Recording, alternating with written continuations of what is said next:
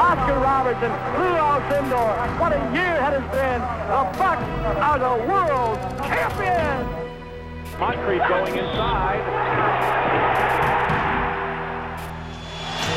Ray Allen driving past Armstrong. The jam over McGrady. Two second. Middleton. Yes! Khris Middleton! Happy birthday, Jason Kidd. This place is up for grabs. Behind the back. Giannis Antetokounmpo. Khris. And in they rush. Holy moly! Dudley up top open. It's got a clean catch. Oh! Milwaukee wins it. play basketball and win. And win? Yeah, How many games? six. We're gonna be we're gonna win in six.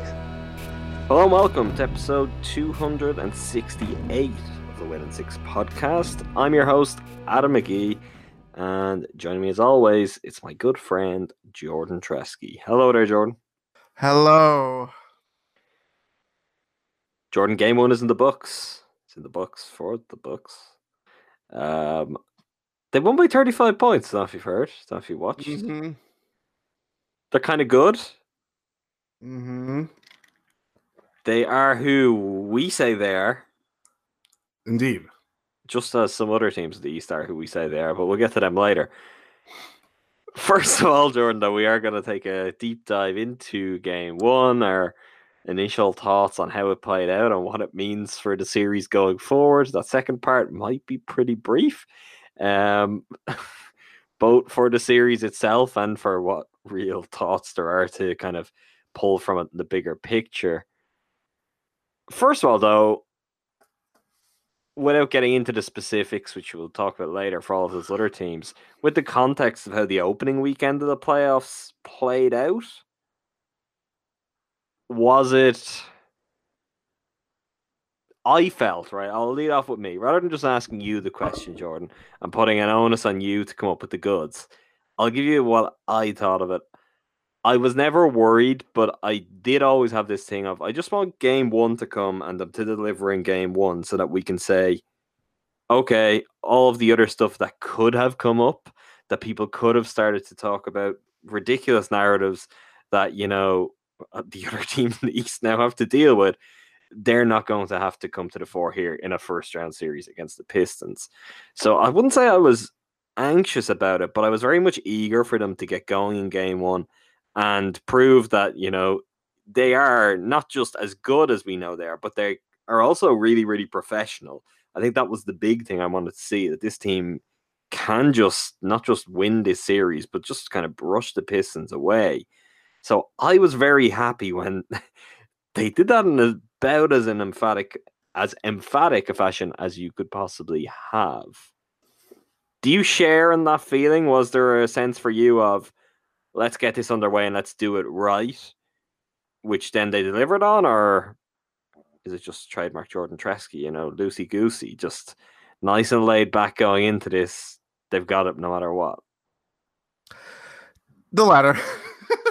it was pretty I, I don't think that I think it says as much as it does for the Bucks as it does for a Detroit Pistons team that doesn't have their best player. I agree and disagree, and I, I kind of mentioned that in writing about the game um, in the post game grades piece and behind the Buck Pass this morning. Um, I, I gave the Pistons, for example, I gave the Pistons an F grade. I, I do not think the Pistons, even considering what they had, could have been any worse than what they actually were. I really, I don't think they can be much worse. I'm not saying that as in, oh, be careful, the Pistons are going to get better, it's going to get closer. There's really only so much they can do here, but I, I just think they were abominably bad. Attitude wise, as much as anything, I think it really wasn't very impressive. Where you, I mean, there's it's a double edged sword. If you're the Heat or you're the Hornets, you must kind of sit there and be like, how did that team beat us into the playoffs? And then you're on second thought, you're probably like, yeah, it might be for the best that that team beat us into the playoffs because we'd just be on the other end of that uh, absolute embarrassment otherwise. But I, I think for as awful as the Pistons were, there was something just about how efficient the Bucks were, and I don't. we talk about efficiency a lot, and we talk about efficiency in terms of shooting. I I don't mean it in that. I mean it in the very kind of they didn't play with their food at all.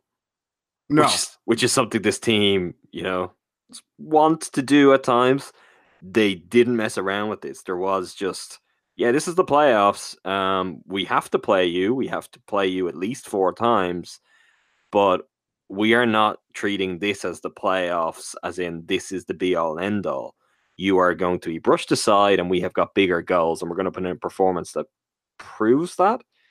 And I think that one of the striking things for me was I think with two exceptions, and one of those was certainly understandable and doesn't really matter.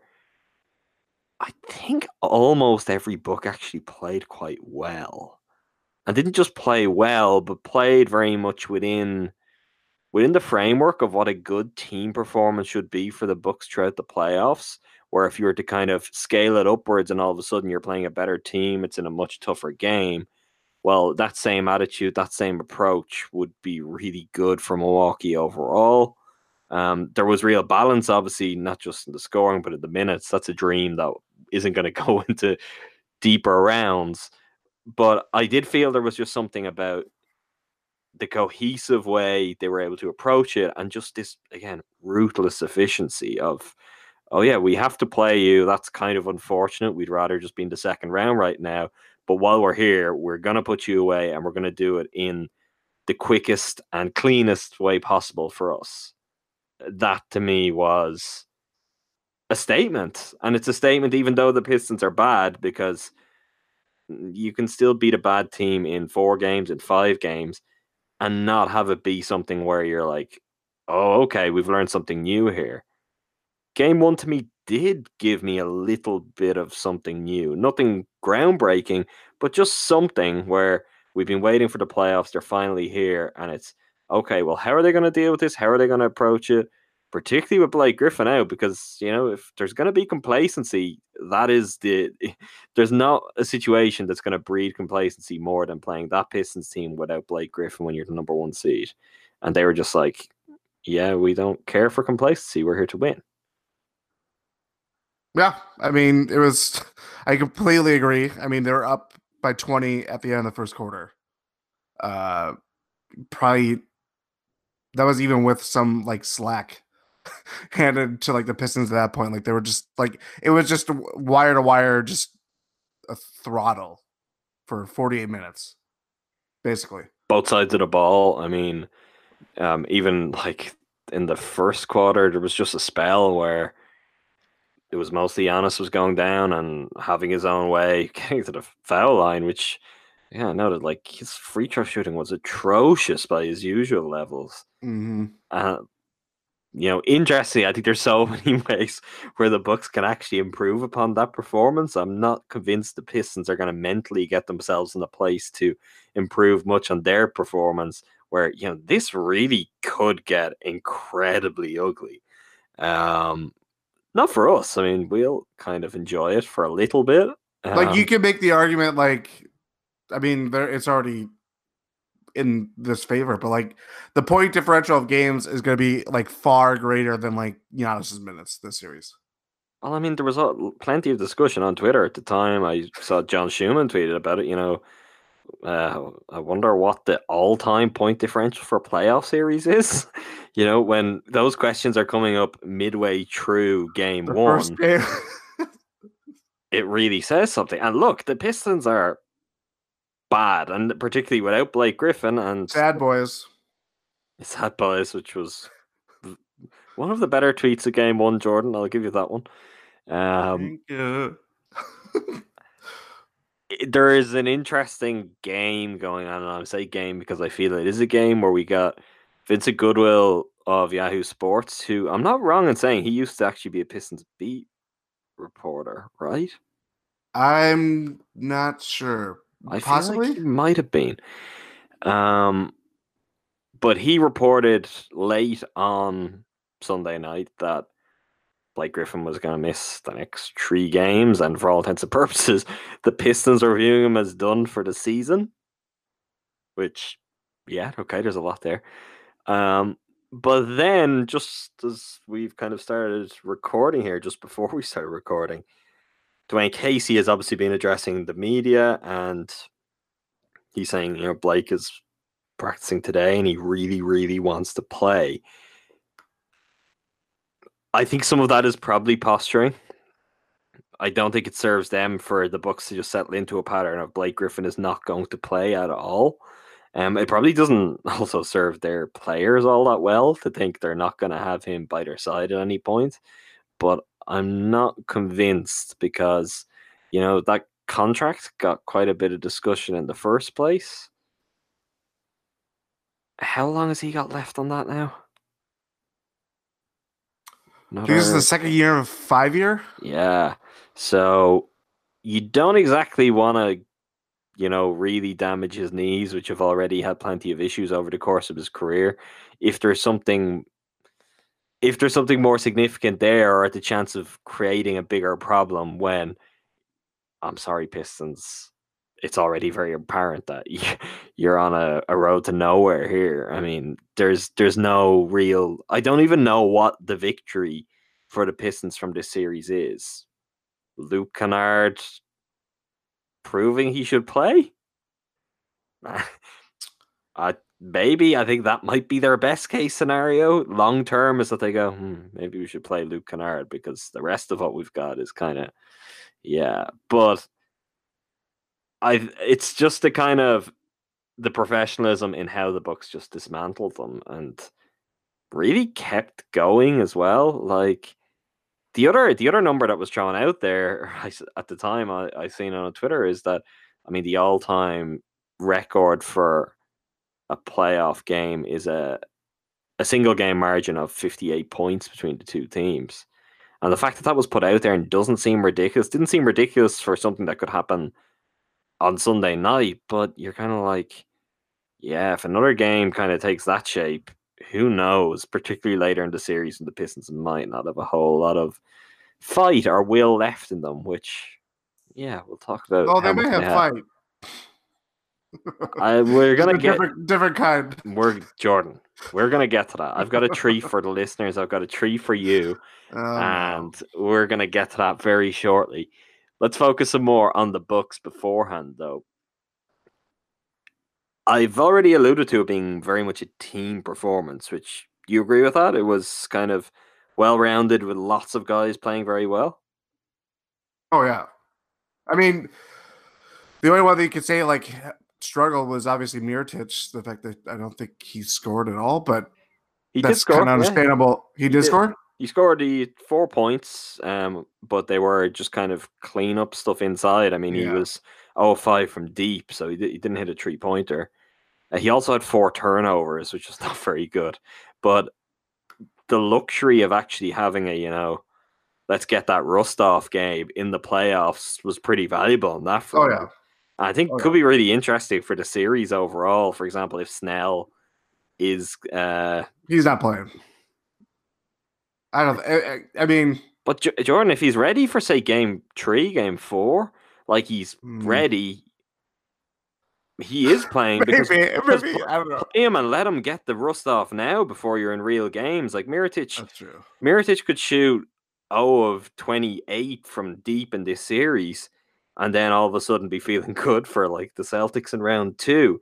And it's just not the sort of thing you'd have otherwise. It's kind of a pity Brogdon's timeline wasn't just a bit friendlier that he could come back against the Pistons and have some fun on this. But uh, yeah, but Mirotic was interesting. I think the other player that I kind of highlighted I didn't play bad in all ways, but Ersan obviously didn't score.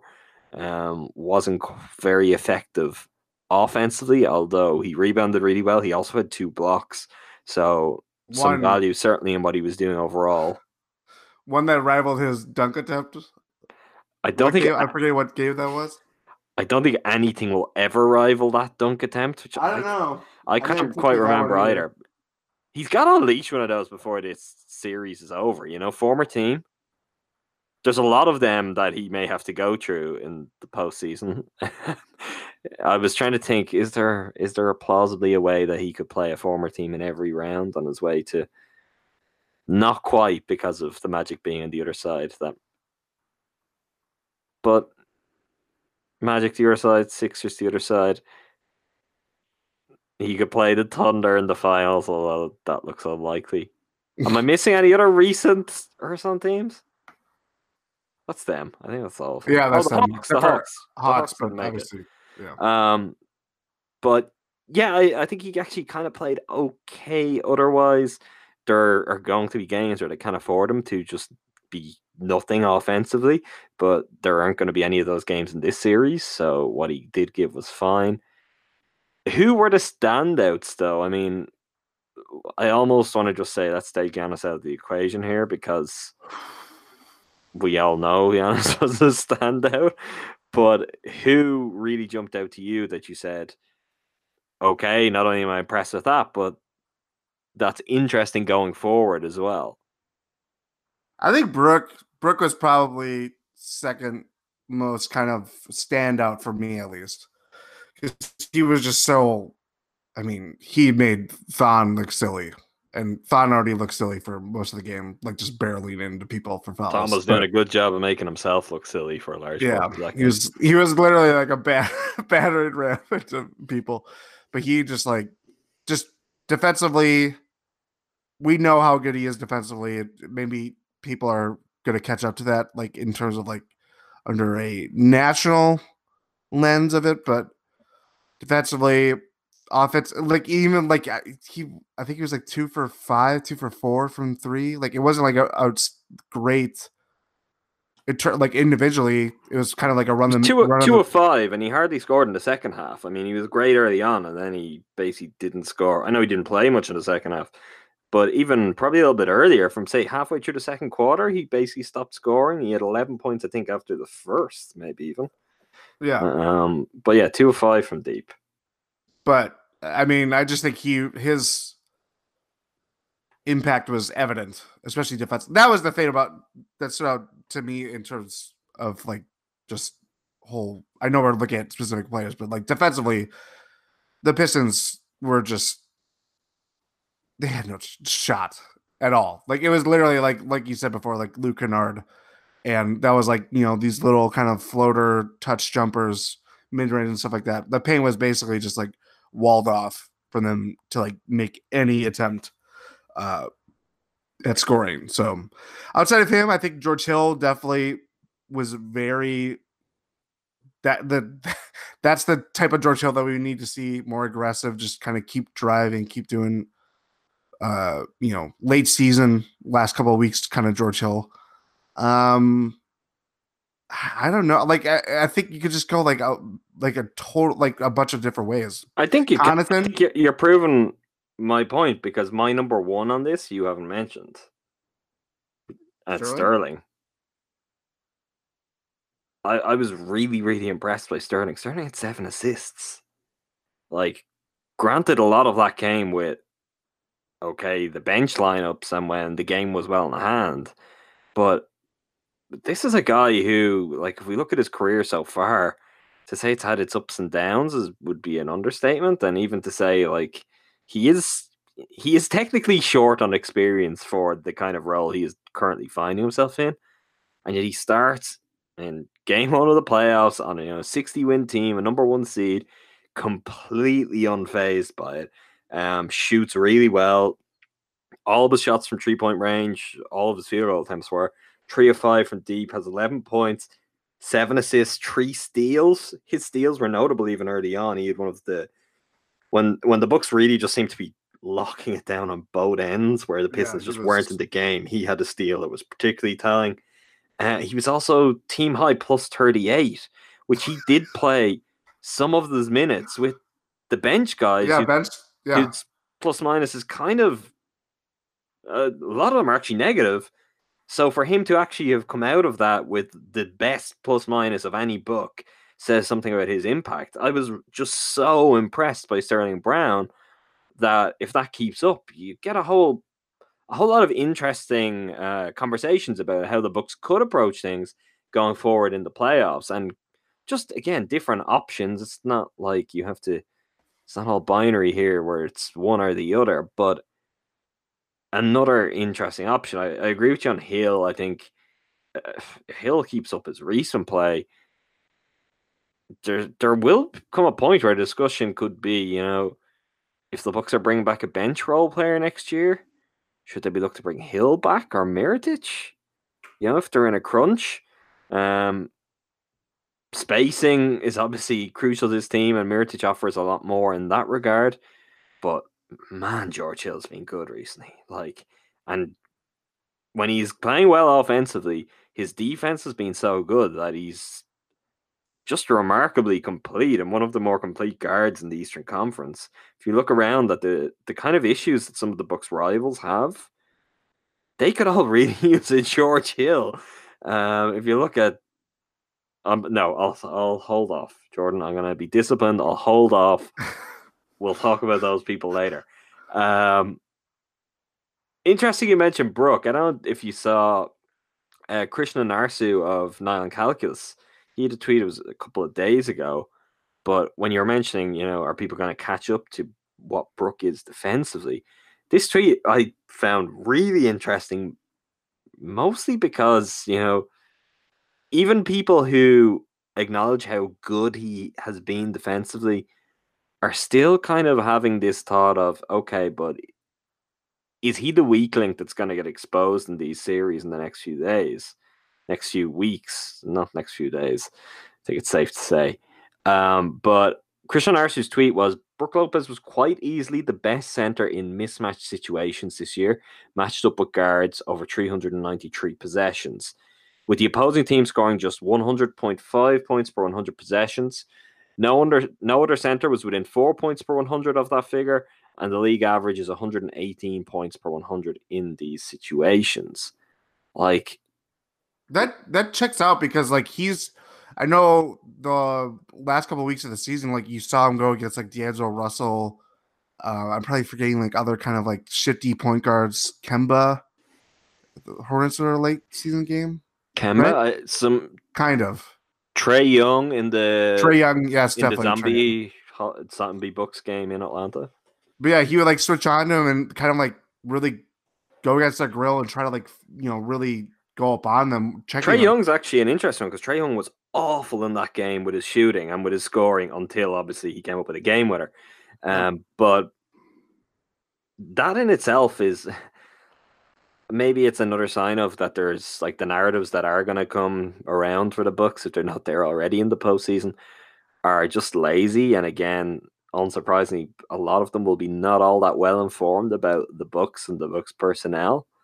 But I mean, against it is a bad team, and that doesn't look. We can't look past that.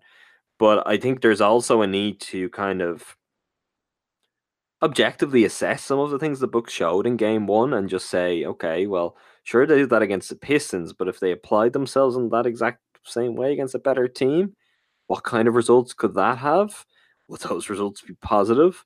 Like playing as they did in game one, they can shoot better, they can do a whole lot of things better. But is there a team in the Eastern Conference that can actually live with that over the course of a series? With that level of play, with that level of intensity, and just, I mean, the kind of diligence they had. I, I don't see and I actually don't see it being all that close. Um, part, I'm sure part of that is weathered by what's played out over the weekend, but there just isn't another team in the East. Maybe there's not a whole lot in the West there's I think one other team in the league right now that is putting this kind of level of play together, and that's the Rockets. Um, obviously, nobody is going to discount the Warriors from being able to do this, but you look at the Bucks. You're making a face there. I like it. Um, mm. oh, look, I think I think there's Warriors Rockets is going to be very interesting. We'll just say, yeah, like on current form if yeah, if there's still a lot to be a lot to be played in that series for both, obviously, but that's that's a massive test. Come on, what this season really should end up with a Bucks Rockets Giannis Harden finals, right? Just for I mean that that has been what the season is. This season hasn't actually been about the Warriors. It's been about the boardroom. Basketball Now sense. streaming on ESPN Plus. In a basketball sense, anyway. Um, have you watched that, by the way? Have you have you seen any of that? Come on, what? No, I just thought for for laughs you might have watched a few minutes and you could no enlighten I me. got my time is precious. And Kevin Mm. Durant. Yeah, he's not worth your time. Let's talk a little bit. There's one topic which I feel like you're not going to have a whole lot of interest in talking about, but I want to talk about it a little bit because I was kind of kind of amused at the general discussion around it. I want to talk about Thon, right? And I want to talk about a little bit about how he played. Yeah, actually, no. I I I will talk about this. Um, and I also want to talk about is probably good to talk about this. I also want to talk about Thon being booed and then the secondary reaction to the idea that Thon was booed. I'll lay my cards on the table here personally. I'm not a fan of players being booed, but this is the playoffs, and it's like, are they supposed to welcome him back with open arms? I have absolutely no problem with him being booed in this scenario. I think it makes sense. Like, you can cheer him next year. He hasn't been back since he requested to leave the team for more playing time. Then he comes in. His first action is against you in the playoffs, which I mean, a little bit more tribal. You know, the whole environment should be a little bit it's raised. You're not going to be like, oh, look, it's Thon. And then, I mean, he basically spikes Giannis's head, sending him to the floor, and it's kind of like, yeah, this guy, this guy is going to be a problem, and a problem in terms of he may injure our best player and one of his good friends before this series is out. So I didn't have an, I didn't quite understand why it's like, come on, Bucks fans, why are you booing Thon? It's like, well, because it's the playoffs and he left and he made a kind of he did it as professionally as you can, but he still, you know, did something that could have had a more disruptive influence on the book season if it wasn't for the fact that, you know, he actually wasn't an important player to begin with. That's the only reason that didn't become something that was a bigger issue, was because internally they could all just be like, oh yeah, Thon doesn't want to be there. Is that right, Thon? Yeah, let's just keep playing. Thon's not playing anyway. But I just found it a little bit weird that there was this discussion around. I'm kind of like, sure, boom. If you're booing him next year, I'll be like, eh, this has maybe gone too far. But remember, and particularly because he was in the game at the same time, Zaza Pachulia got booed on his return to Milwaukee. oh, you didn't like that one. I didn't like that one. No, he didn't like that one either. Well, I didn't like it. And look, obviously I've got some attachment to Zaza. Change your tune. No, I haven't, because it's like apples and oranges, Jordan. Zaza was famously one of the, you know, the crew of useful veterans that was just here, we're just getting rid of you for top 55 protected picks because, you know, Greg Monroe wants to play here now. And Jason Kidd is a mastermind and everything is going to go well. But he got booed when he came back and he didn't like that. Yeah, certainly he didn't like it more than I didn't like it. But that's a scenario where you're like, this booing makes no sense. In this case, to me, it was like, sure. I mean, if you want to boo every Piston, it would make sense. But booing Thon in particular, yeah, why not? That's the silence where I wait for your thoughts because you Oh, were, sorry, yeah. you were, you know, ready to talk about this, unless I've gone a different way than you anticipated. The one stately Thon Maker has been Uh, reduced to this. I'll get annoyed if we talk about that one. That got me fired up. All So under the guise of progress. we'll leave. Uh, it is fair to say that the Bucks did trade Thon Maker under the guise of progress, and um, yeah, they have made progress, much like they have with moving out of the building that was going to move them to Seattle. Anyway, Absolutely sinful. Thoughtful.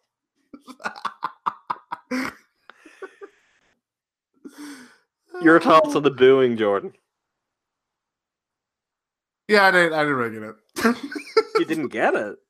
no, I don't. I mean, you're gonna beat him. You're gonna beat him. The You could, I don't know. But what's the issue with booing him? I again, I'm not pro booing players, but I think if you're gonna boo him, it's the playoffs. I mean, I don't know what was he to get a standing ovation. What did he do? He had two games in playoffs. Let's not forget Kyle- how how absurd it is. And I mean, he gave us a great reminder. It's his time. It's his time to be on holidays in like a week. He's going to be on vacation for the summer. I don't know where um, where he's going to go. What kind of what kind of exotic creatures he's going to meet. You you might not remember that. I don't know. Um, no, you don't see. Maybe no one else remembers Thon on vacation with snakes around his neck, but I do. Mm. And the fact that I had to devote time to paying attention to those kind of details, for him to request a trade, come back and try and like throw Giannis around, that's anyway. In a playoff series, it's like if people want to boo, go ahead and boo. It's like, why not? I don't. I don't see the like. Oh my god! The only time I the only time I, I boo is Halloween. Ooh. Let's move on. Let's move on. Uh, I don't want to move on completely because Damn it. I want to talk about Thon in the game. Um, he picked up two fouls in like 90 seconds. right. Very impressed with Thon in the way that he didn't actually foul out because like maybe that's a sign of progress. Maybe that's what he made the big move for, um, to learn how to play with fouls. But he only only had four personal fouls. He only played 22 minutes also, which I guess is what happens when you shoot two of 10 out of six. He looked like rookie Thon, which was kind of And sophomore year thon. and third year thon. no, I, I I appreciate the joke, and there's not a Thank massive you. difference. But I do think he did look like he was just in the league again. He looked extra wild. Yeah. Uh, where you're kind of like, what is going on here? yeah. Uh, yeah, I don't know. I'm gonna play a clip because we gotta talk a little bit more about Thon in a minute. We'll have to talk a little bit more. We'll have to talk a little bit more Minus about Drummond. 45. You're on you're on the right kind of track here. Um when we first started doing more frequent playoff podcasts, and we when we first started introducing clips that people were saying in post game interviews and press conferences and Well, playoff games, there was a certain figure who came to the fore as particularly influential. This was a couple of years ago, and that man was one Dwane Casey. And I'm glad to say that if nothing else comes out of this series, at least the Bucks are again matched up with a Dwane Casey team, so we can get Dwane Casey press conferences. So going into the series, I was kind of wondering, you know, what is gonna get Dwane Casey's goat this time? What is it gonna be? Delly's gone. He can't complain about the Delhi screens, but what is it that's going to get him going? What are we going to hear about from Dwane Casey? And then the Bucks, they came out in game one. They won by 35 points. And Dwane Casey came into the podium after game one. And he had this to say. we got another level we have to get to with our with our intensity, uh, physicality, because they're coming through there with violence. I mean, you know, euro stepping, you know, throwing elbows and stuff like that. So we got to make sure we get our level of of com- competitiveness uh, up. Okay, Jordan. So just to recap, the Pistons need to get their level of competitiveness up because the Bucks are coming out there with violence, euro stepping, throwing elbows. uh, Sharks, Jets. do you think when he was studying film for this series that he happened to catch some footage of a Bucks Sixers game that was accompanied by radio play by play? Oh, yeah. Oh, yeah. I mean, that was the most violent act I've seen in Well, it just seems like violence is following the Bucks around these days. You know, yeah. everywhere they go. You I know? mean, that whole game last night was violent violence. I know, and seemingly it was the Bucks who were, you know, the perpetrators of this The violence. Rebel rousers.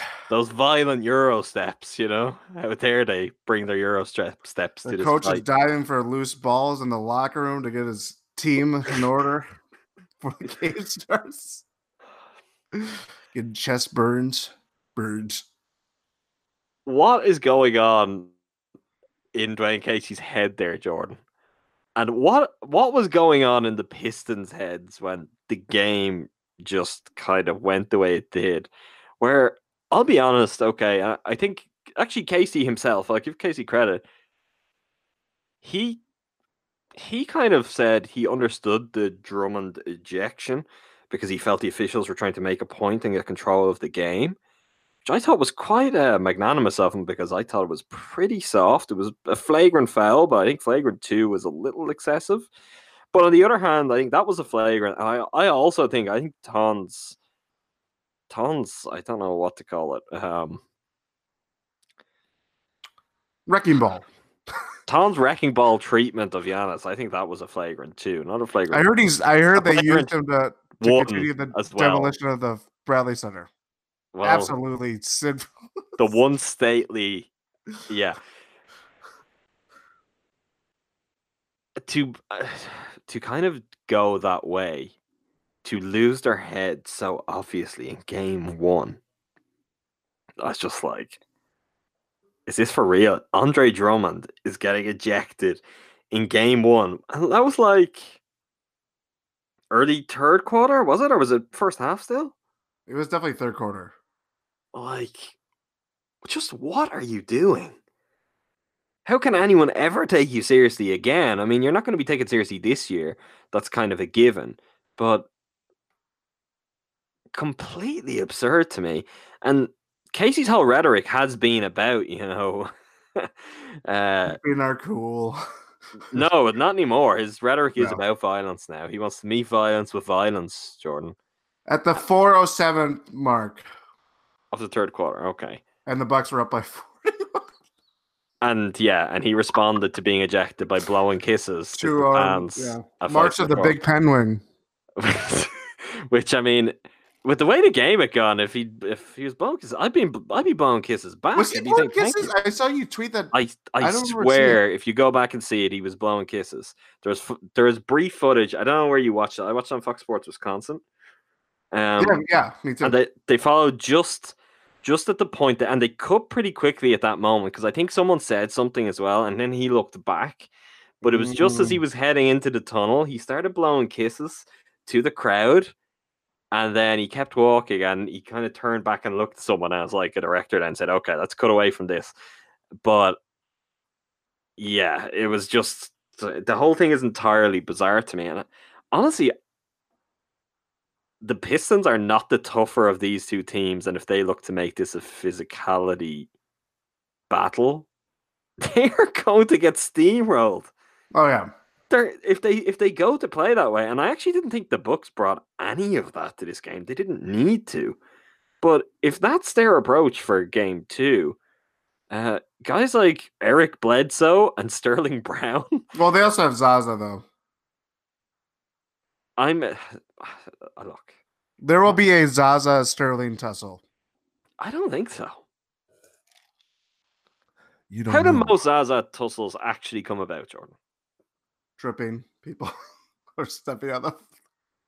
Or no, there was actually one. He was like, uh, Pat was going in. I what he was going in for like either a drive or maybe like coming in for like an offensive rebound or something like that, and he just like just whacked Pat like in the face. It was like him like flailing the wacky armed inflatable tube man fouls that he does.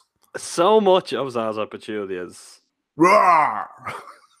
conflict I, I genuinely comes about via this is unpopular to say, but I do think it's a, a real factor. His clumsiness. He's just like whether there's intent there or not, I think most people have settled that there is intent. He is very far from a graceful human being. he does not Are you move. saying he can't do a triple axle? I'm gonna bet that he can't. Oh, There's always he plays just- for the Pistons. Boom, that's funny. there's always just this element of Zaza gets into these things, not necessarily by way of, you know, I'm gonna start something. Not not in the kind of way that we saw with Drummond and Thon. He's Yeah. often also the first person to react. I can think back to um The Kawhi. no, I, I was actually um I think back further than that when I think of Zaza. That's where everyone else stops. I was thinking back to his famous fight with Kevin Garnett in Oh oh, wait, eight, yeah, in Hawk Celtics. nothing. And right, that is what came about from that. But it's kind of like, you know, first man in to defend his teammates. So if the Pistons go this route, Zaza will be involved, but I don't think he'll be the initiator. I just if Drummond thinks he's gonna be tough guy, or if anyone else, like what if Reggie Jackson decides to be physical with Eric Bledsoe, how's that gonna work out? If you know Dime Store Brown over here decides to take on Sterling Brown. yeah. Bruce. One other player, actually, just briefly worth mentioning before we move on from the Pistons. Wayne Ellington. My God, he was anonymous. Do you want to take a guess what his plus minus finished at? I just saw it inadvertently. So It's minus 41, people. Um, he shot two of 10 from the field. I, and I thought I was in the UP. You know, you know yeah. Only Drummond had a worse plus minus, which is, you know, great signs for the Pistons. Yeah. I I really think Luke Kennard is their only hope of being within 40 points in any of these games. He was good. I, I'll give him that. He was genuinely good. He was I was looking at him in a way of like can't wait until the Pistons just let him walk away and there might be a chance to get him really cheap in free agency a couple of years. And I was never into uh Luke Kennard as a prospect. I was like, nah, not seeing it. But he was he was good. Anything else you want to talk about from game one? No, I think that's that's. I'm surprised we talked this long. You've done well. I'm impressed with us. Um, game two up ahead on Wednesday night. Do you expect any change? Dwane Casey has also today come out and said they plan on playing more zone, which is Go ahead, do it. yeah, truly phenomenal to me. One that that is the plan. Two, if that is in fact the plan, that he's telling say it out everyone the plan. Yeah, Everybody. not just before the game, two days before the game. Yep. You know, Bud, we're making an adjustment. We're gonna go zone. the Bucks are literally often." playing wiffle ball for practices. and Dwane Casey's like, "Yeah, I think we're gonna throw out the zone two days before the game starts." Do you think they're playing wiffle ball again today? I think they're playing croquet. I think that's. Oh, I, I think they've. Yeah, I wonder. Are they gonna keep? You know, they're just gonna rotate around. Are they gonna have different kind of weird sporting events? By the time we get to the finals, you know, if we get to the finals, that's not sound presumptuous.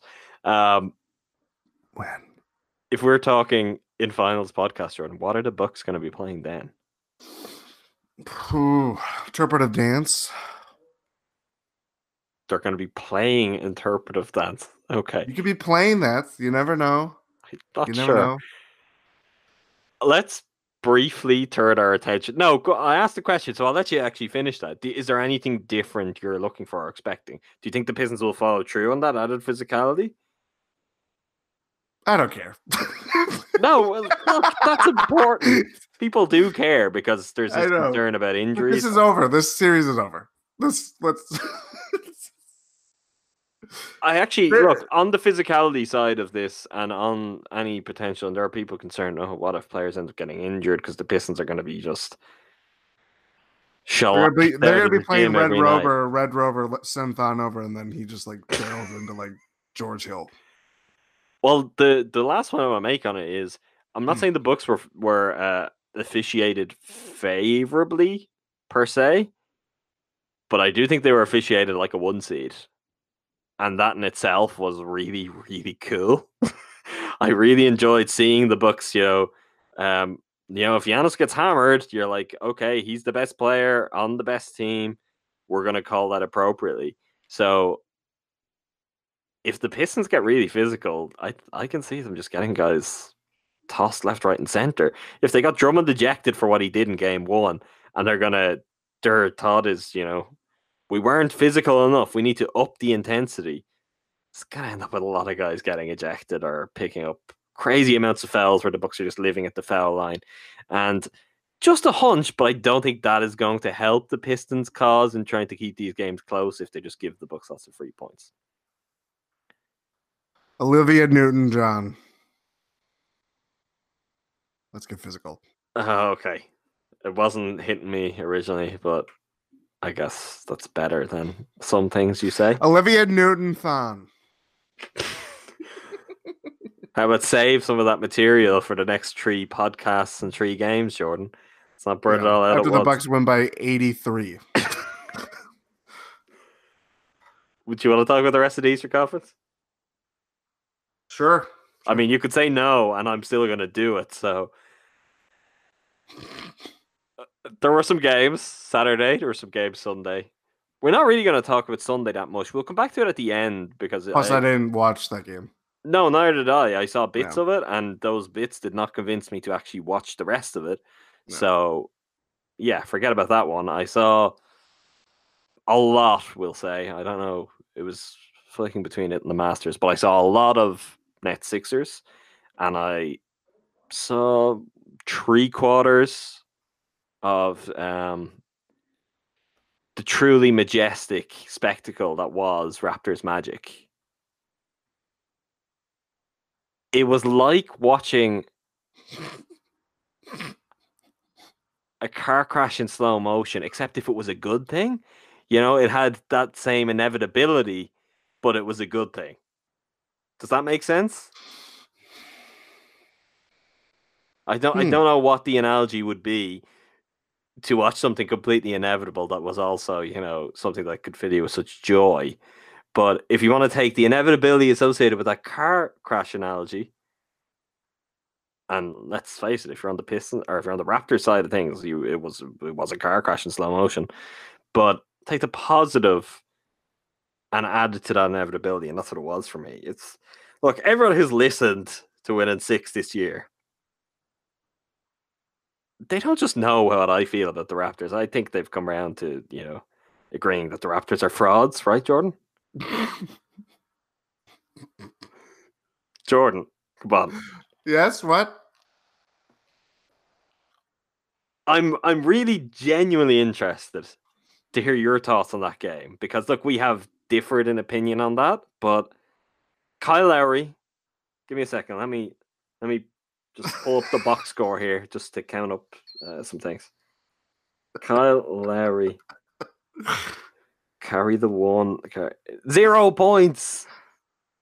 0 of 7 from the field, 0 of 6 from three point range, 0 of 2 from the free throw line. He missed two free throws. Plus 11, though, which I saw a lot of people were very eager to talk about, and I had to really just, you know,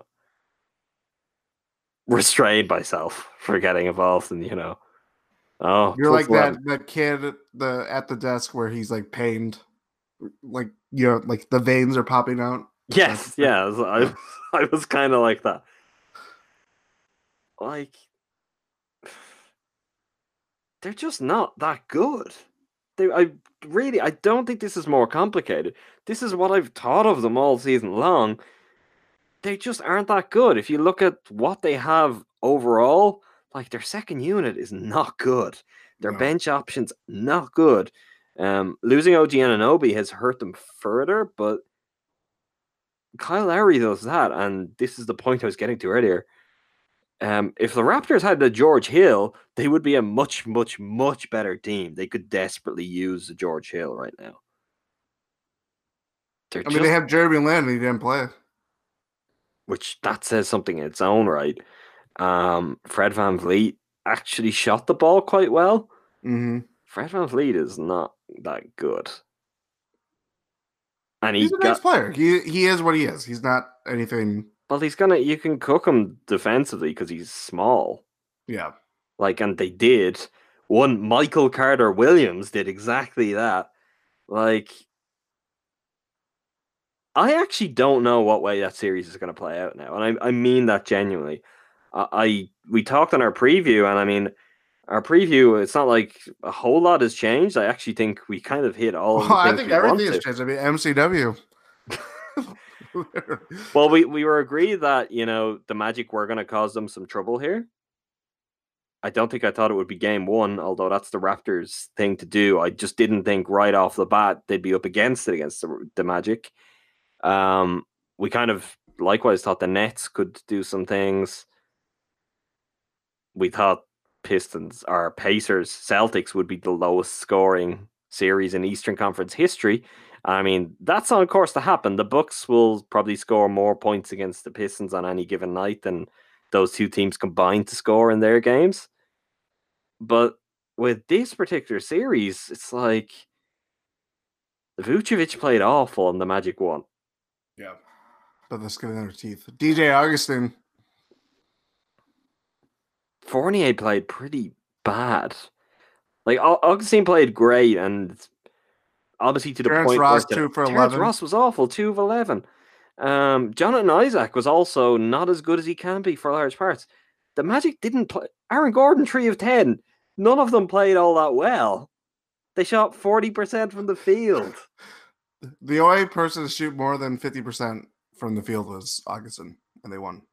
They shot 40% from the field as a team. Like, that's ridiculous. Redonkulous.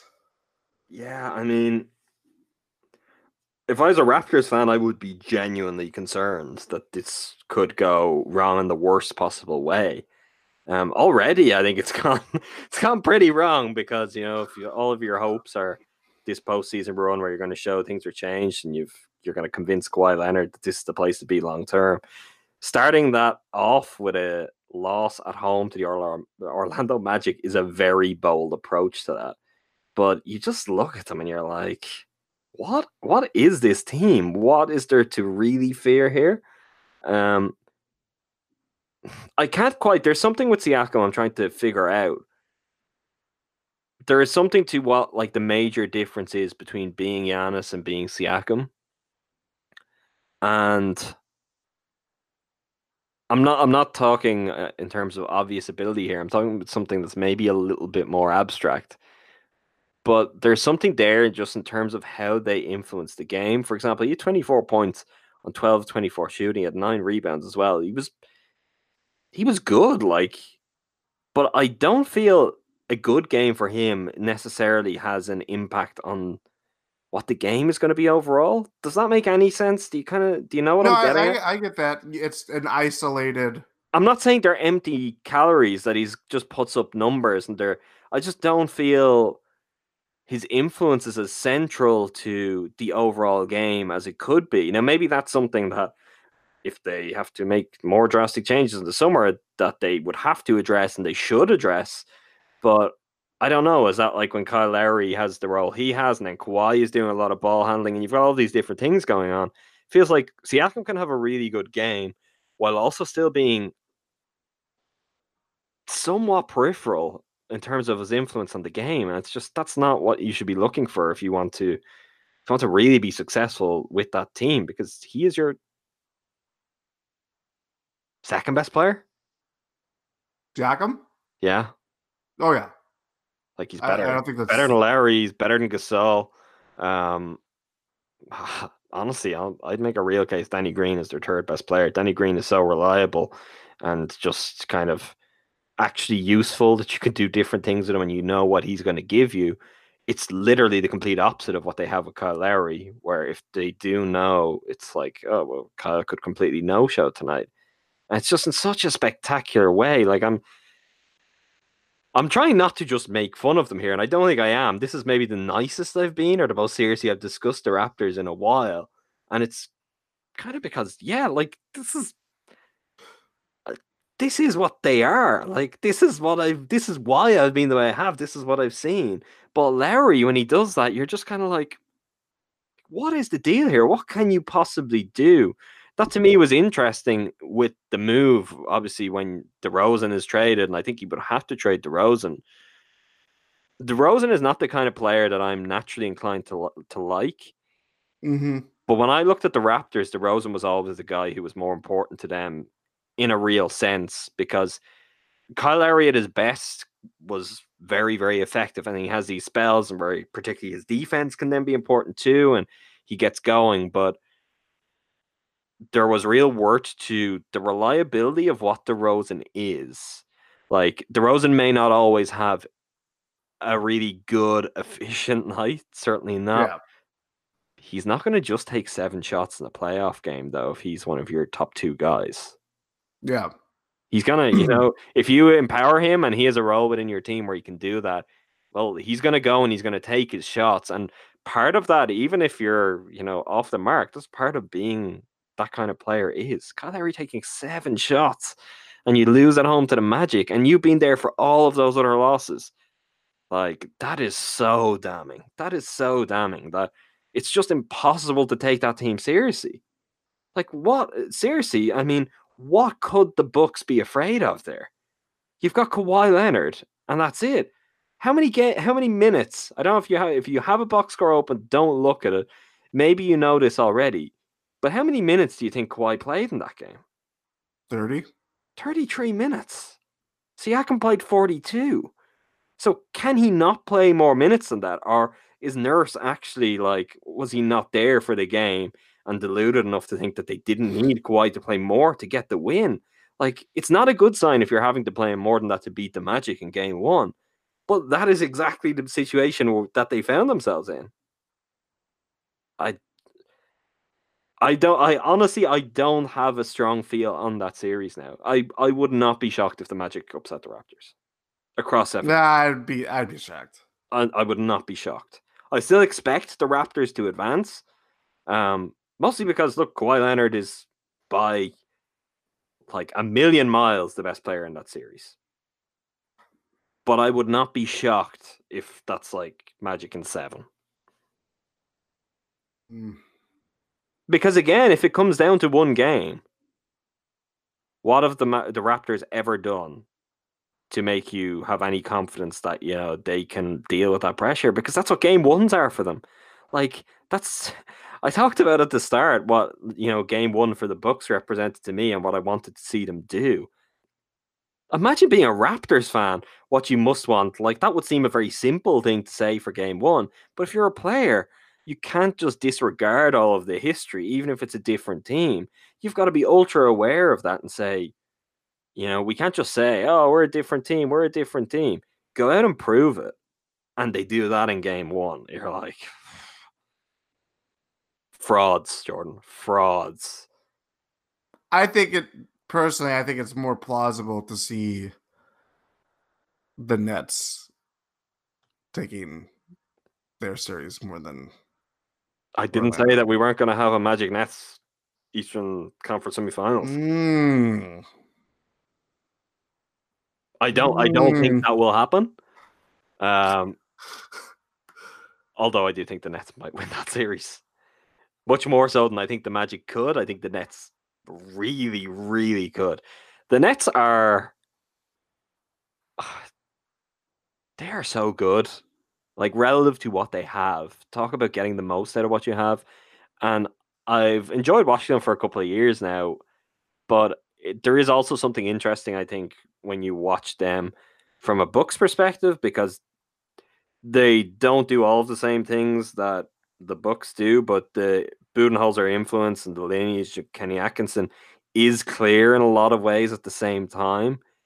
And you look at that team and you're just like, yeah, they're not going to give you any margin for error. And if you're the Sixers, like you do everything you can to make it that you need all the help in the world, and they're not going to get any help from from Brooklyn in that series. Uh, We've all sorts of weirdness. Um, the Sixers never released that statement on Embiid that they were supposed to release, did they? Turned out the statement turned into a question mark. Like, he's obviously not right, and not right in a somewhat major way, like Blake Griffin esque, not right. Yeah. that if they were the Pistons, they'd probably be saying, "Do we bother playing him at all?" And honestly, because they're the Sixers, they should actually take that question out of it and just say, "We're not playing him." Um, we have plenty of other guys. We got to try and get through this series because if we have any chance of doing anything, we need him. Now, in doing that, they could well go out in the first round. But like, what is the plan here? I know that's a tough question with the Sixers, and we could apply that in a lot of different ways. But what is the plan for Jimmy Butler to go all Jimmy Butler, and unsurprisingly, you lose at the end of that because since when is that winning basketball? Turns out Jimmy Butler, even on his best night, I mean, you're not as good I- as he thinks. I know you're making fun of Jimmy Butler, but I mean Tobias Harris, four points, seven shots. Like that's that's just like I think We talked about big- we talked about this after the other Sixers game. They traded for Tobias Harris to be their fourth or fifth featured player on offense. yeah. So mean- you get you get out of him what you what you shape him to be. That's why Tobias Harris was different with the Clippers than he had been in other places. So this idea that you just get like this is team building 101. This is why, you know, you can't just throw any player into any situation. It's why the Warriors' achievements are actually incredibly impressive in spite of all of their talent because more often than not, it actually doesn't work if you just go, oh, that guy's good. Let's throw him in there as well, and we get better. Yep. It's, it's not how it works. But you bring Tobias Harris in, you make him that kind of player again, and then there's a game you could do with him being more, but he's not giving you that. And why is that? Well, you're to blame for that because you've asked him to be something different again, and it can't just be like, okay, Tobias, we need you to be, you know, say a 12 and 6 guy, shoot really efficiently, give us good defense. But if midway through the game you feel like it's not going our way or other guys are struggling, we need you to become a 25 and 12 guy. It's like it doesn't work like that. You've given him a role. If he plays that role and he has a night where he's a little bit off, you go, okay, well, what can you do? I mean, he had seven rebounds, six assists, and he was a plus three. He basically just had a tough shooting night and didn't take a whole lot of shots. But hey, that's that is literally now what his role is: is not to take a whole lot of shots. It's to be a featured shooter rather than the, a primary scorer. It's kind of like you reap what you sow in that regard, and I think that's why just the team makes no sense and why so much of what they've done, particularly since Elton Brand arrived, I mean, has just been like. I, I like Elton Brand a lot as a as a person. I've always had a lot of time for him. He seems like a really smart guy.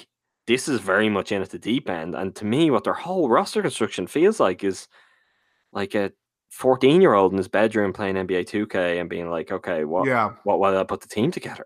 It's like Yeah. it's not it's not actually thought out in like a real this is how NBA teams get built sense. And we talked from way, way back about their bench. Like just with all of those Well, moves. after the uh, deadline. I mean, we well, they about make those moves and everyone's like pumping up the Sixers. And you and I had conversations on the podcast where we're like, what? They have no bench. They have literally no bench. It's their not best like bench players are playing at the same positions as their best players.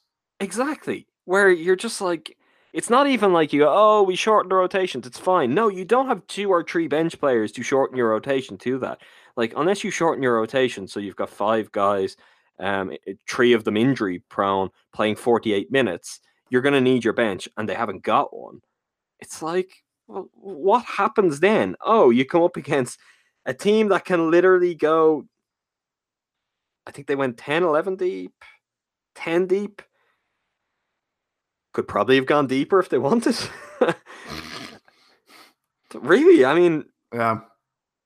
is Shabazz Napier worse than what's on the Sixers? bench? Jonathan Simmons minus 16 and 11 and a half minutes. Ben Simmons. I mean, I'm glad Get you brought him up. I almost forgot.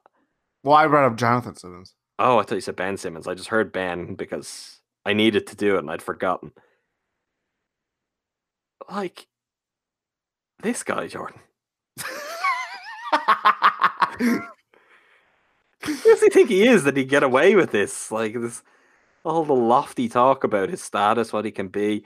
Oh, you know, really smart people talking about one of the you know, one of the most interesting possible trades for Anthony Davis could be Ben Simmons. Do you remember that? That's like a few months ago. hmm Ben Simmons. I'll take whatever leftovers the Lakers have rather than Ben Simmons. Like, we talk about Kyle Lowry. We need to get those two guys on a team together, just for my amusement as much as anything else. But four of nine for the field again. Like a game like that where you need something else. Nine shots. And he is not Tobias Harris because by default he has the ball in his hands all the time. And you attempt nine field goals. And what did he say after the game? There was all the stuff about the booing, which again, Amir Johnson's checking his phone. I- Maybe we'll talk about that in a second, just because I know you like talking about Sixers weirdness. I talk about weirdness. The booing. I don't know how you can be a Philadelphia 76er. And like for quite a bit of time, like threw Embiid batteries. They threw batteries at Santa. and think I think it's a good idea to come out and say, you know, don't boo us. We don't need that. Real fans wouldn't boo us. It's like you've marked your cards for good now, Ben Simmons. Just don't do that. That's not going to get them more inside. I think again, you know, this is a strange thing. I don't feel like my maybe I have to reassess my position on booing. I think Sixers fans might have had a case for booing. I don't think they were, you know, out of line to be booing. Uh, maybe they don't quite all appreciate just how good and balanced the Nets are. But uh, you know, if you hype yourselves up the way those Sixers players did, and then you play like that, you deserve to get booed. Uh, stop. I've heard they're unstoppable Best team in their imagination. record wise. I don't think in their imagination you need to put record wise in there to qualify it. I think their their imagination in the locker room after that The game. new Big Four. Did you see Jimmy Butler's comment today that you know it could be worse? We could be down 0-4? So I was like, you actually can't be down 0-4, Jimmy Butler. If you're down done. 0-4, You're you're no four. yeah, you're you know you're down and out. Bizarre. The Amir Johnson thing. So obviously that blows up. It blows up to the point where someone, whether it's someone inside the organization, someone Completely unacceptable. P.O. what? gets to Brett Brown in the corridor before he goes into the press conference, says, You need to know about this. He goes and does that. What you just did. Yeah. Joel Embiid says it was to do with his daughter. His daughter's already sick. He was checking that. Yeah. And then the Sixers waste no time in coming out and announcing that they have fined him. Was Embiid lying? Or do the Sixers not only, you know, not care that he may have had valid reason for this, but are like so kind of oblivious to the optics that they're like, we are going to come down hard on this in public. We are no longer, you know, the laughing stock Bryan Colangelo Sixers. So we're going to release a statement after our opening loss to the number six seed to make sure everyone knows we have fined that highly respected veteran who was checking his phone to see if his sick daughter was okay. The Sixers, in a nutshell. Hmm. The Nets are really good, though, right? Like, D'Angelo Russell takes some bad shots. yeah. And I think that's my my one big worry I'd have for him Worry, in that series. Although then he takes the shots. And going back to what we've talked about with other players, you know, yeah, if you're the guy, take the shots. Because if you don't take the shots, you're definitely gonna lose. And that's what happens with Simmons, that's what happens with Lowry. You know, so his confidence, his somewhat unwavering confidence in himself, will probably hurt them at times, but it's also kind of important that he follows through with that, particularly with a roster with that makeup. But look, Caris LeVert was great. Joe Harris, I just Joe Harris was too cheap last summer. He was he was the oh, guy Look at that I was I was all full of for the Bucks last summer, and I mean, I was going to say in hindsight, I don't know what you could do to get him. I actually do. There's one very obvious thing the Bucks could have done differently and opted to try and get Joe Harris. Um, but hey, Joe Harris is great. Well, even it's not even just like him. Like obviously his he's you know three point champion, but he's even like His driving is insane. I, I wrote about that yeah. in uh, in a free agency profile. And for anyone, if there's anyone listening who doesn't watch the Nets a lot and you're watching that, actually look that up because I did a really deep dive on Joe Harris because I really wanted the Bucks to get him. Um, but there's there'll be good links to other stuff on Joe Harris and everything in there. Um, his numbers are just phenomenal in a whole variety of different elements that you don't necessarily associate with his game.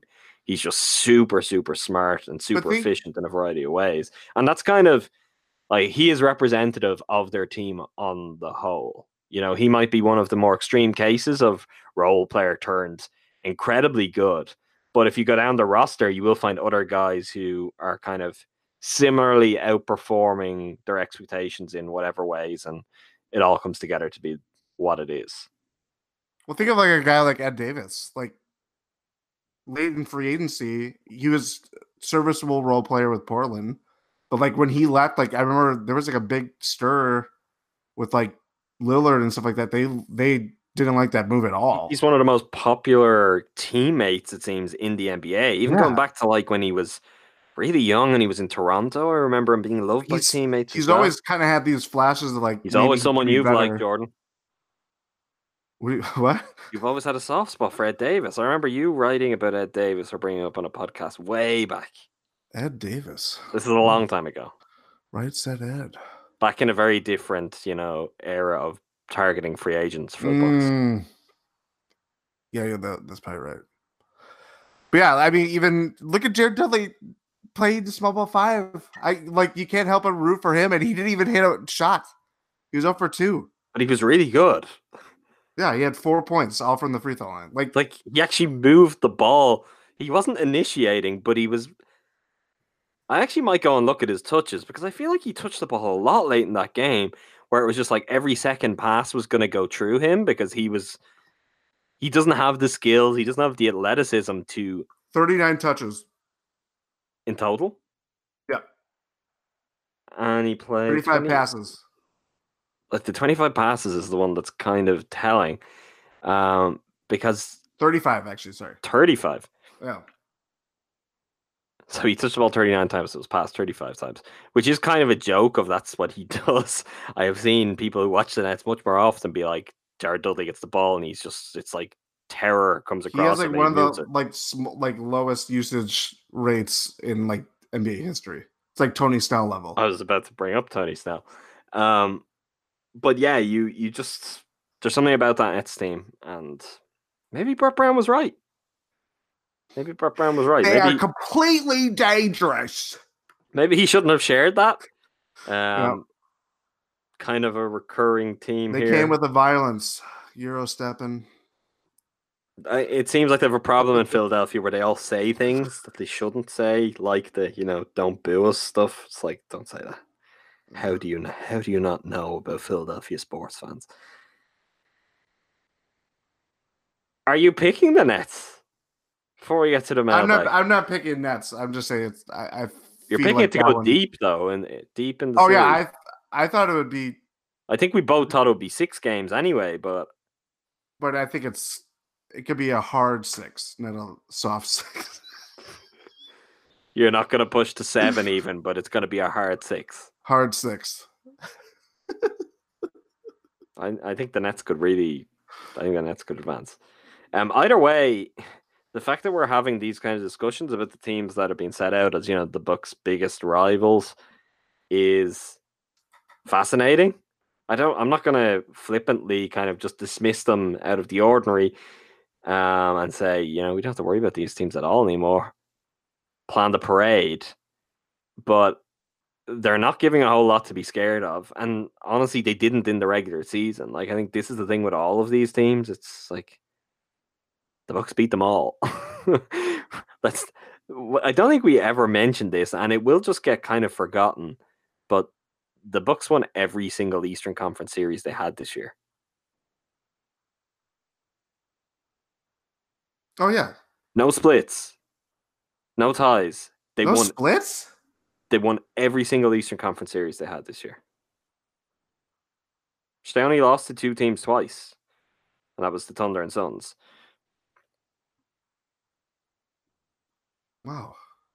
Like there is nothing. Oh, oh, oh, oh, we got big news. What's our news? James Ennis has been cleared to play for Gate. Moment like that gives me a little bit of a, you know, yeah. my heart skips a beat, Jordan. I'm like, oh no, what, what, what is in store for me now? And then it's that. Uh, Um, I guess that means that Jonathan Simmons is going to lose his 11 minutes. Yeah, that's what that one means. Six, the Nets must be quaking in their boots. Okay, let's move it on to the mailbag. Don't worry, we will check back in with our dear friends around the Eastern Conference in the podcasts ahead. For now, though, our focus is yeah, we have to talk about something interesting besides this Bucks Pistons series. genuinely i think that is going to be part of it and we are we're going to be looking ahead a lot not in a you know not in an arrogant we're looking ahead way. I think just in a pragmatic we're going to go crazy if we've got to think about just this present series for four games. And god forbid that you know the kind of things that can happen arise and it becomes like a five game series because i'm already like oh can we just get this series over with? Um it'll be the games themselves but if they play out like sunday night i mean that's enjoyable. People enjoy that when it comes round but it doesn't give you the kind of you know juicy let's sink our teeth into this discussion about this series that you're normally used to with the playoffs I call you- this series Easy Bake Oven. the first question in the mailbag from our bandwagon Bucks Welcome. Is this what it was like playing against the Bucks in the playoffs for the past 20 years? I take that is it are the Pistons basically what it was like? Are the Bucks getting the experience of what it was like to play against the Bucks the playoffs over the last 20 years?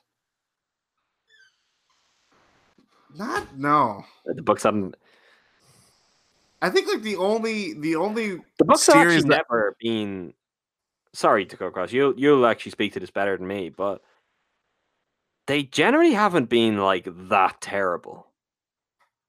They've actually often been competitive, and even the times where, for example, when they were notably swept rather than winning in six, um, a lot of that has to do with the team they came up against rather than who they were themselves. Is that fair to say? I like they've just been mediocre. The Pistons feel bad right now. The Bucks have been exactly mediocre for a lot of their playoff journeys. yeah, that was that was the series I was gonna bring up. Like I remember like yeah. Like there was maybe, obviously maybe that is the same though. Maybe that is how the Pistons will ultimately look back on this one. But they I- should. I- I don't know. I just feel like the Pistons are worse. Oh, yeah, I particularly mean, without without Blake Griffin. player. Yeah, without Yeah. Blake Griffin, but I'm not entirely saying that with Blake Griffin they'd be that different either. Yeah. Like, I what mean, is the actual? I think the one thing that's interesting um, is I wrote about this and wrote about the regular season games. Like, no team managed to get Giannis into foul trouble quite like the Pistons did throughout the regular season. He averaged 4.5 fouls per game. He had to actually go and actively sit on the bench for spells That's, in all that's why four. DJ had that breakout game. Right, in all four of their regular season games with the Pistons. And it didn't feel like it at the time watching, but I guess based on Sunday, Blake Griffin was the reason for that, and it was guarding Blake Griffin and maybe trying to be over aggressive with that, but he's at least a player who makes Giannis want to be over aggressive or makes him want to kind of play the matchup rather than just, oh yeah, I can just stand here and I mean, the ball's going to come to me and I'll go down the other end, which is what Thon is, you know? Yeah. Like, I don't think there's a big difference because Blake Griffin didn't even necessarily, he had 10 turnovers in one of the games against the Bucks this year. Quadruple, to, quadruple double with 10 turnovers. Um, but yeah, they feel particularly bad. Yep. From at John uh, tough to read much into a game like this, but it seemed like Bud was more than happy to play Ersan and Brook at the same time. This won't matter against the, against the Pistons, but do you think it could hurt defensively against the Celtics? My honest reaction to this is to go back to what we kind of just talked about a second ago. That is, what was what was the Bucks record against the Celtics this year? That's not. I'm not. That's not a punchline. I- I know, but it just makes me laugh. Like, Does it if it troubles the Bucks? Does that mean the Bucks win in six? Like, I don't. We like we talked about Brook earlier. I we actually look. We did completely skip over the, the Celtics and Pacers game because neither of us watched it, and by all accounts, it was like basketball from hell.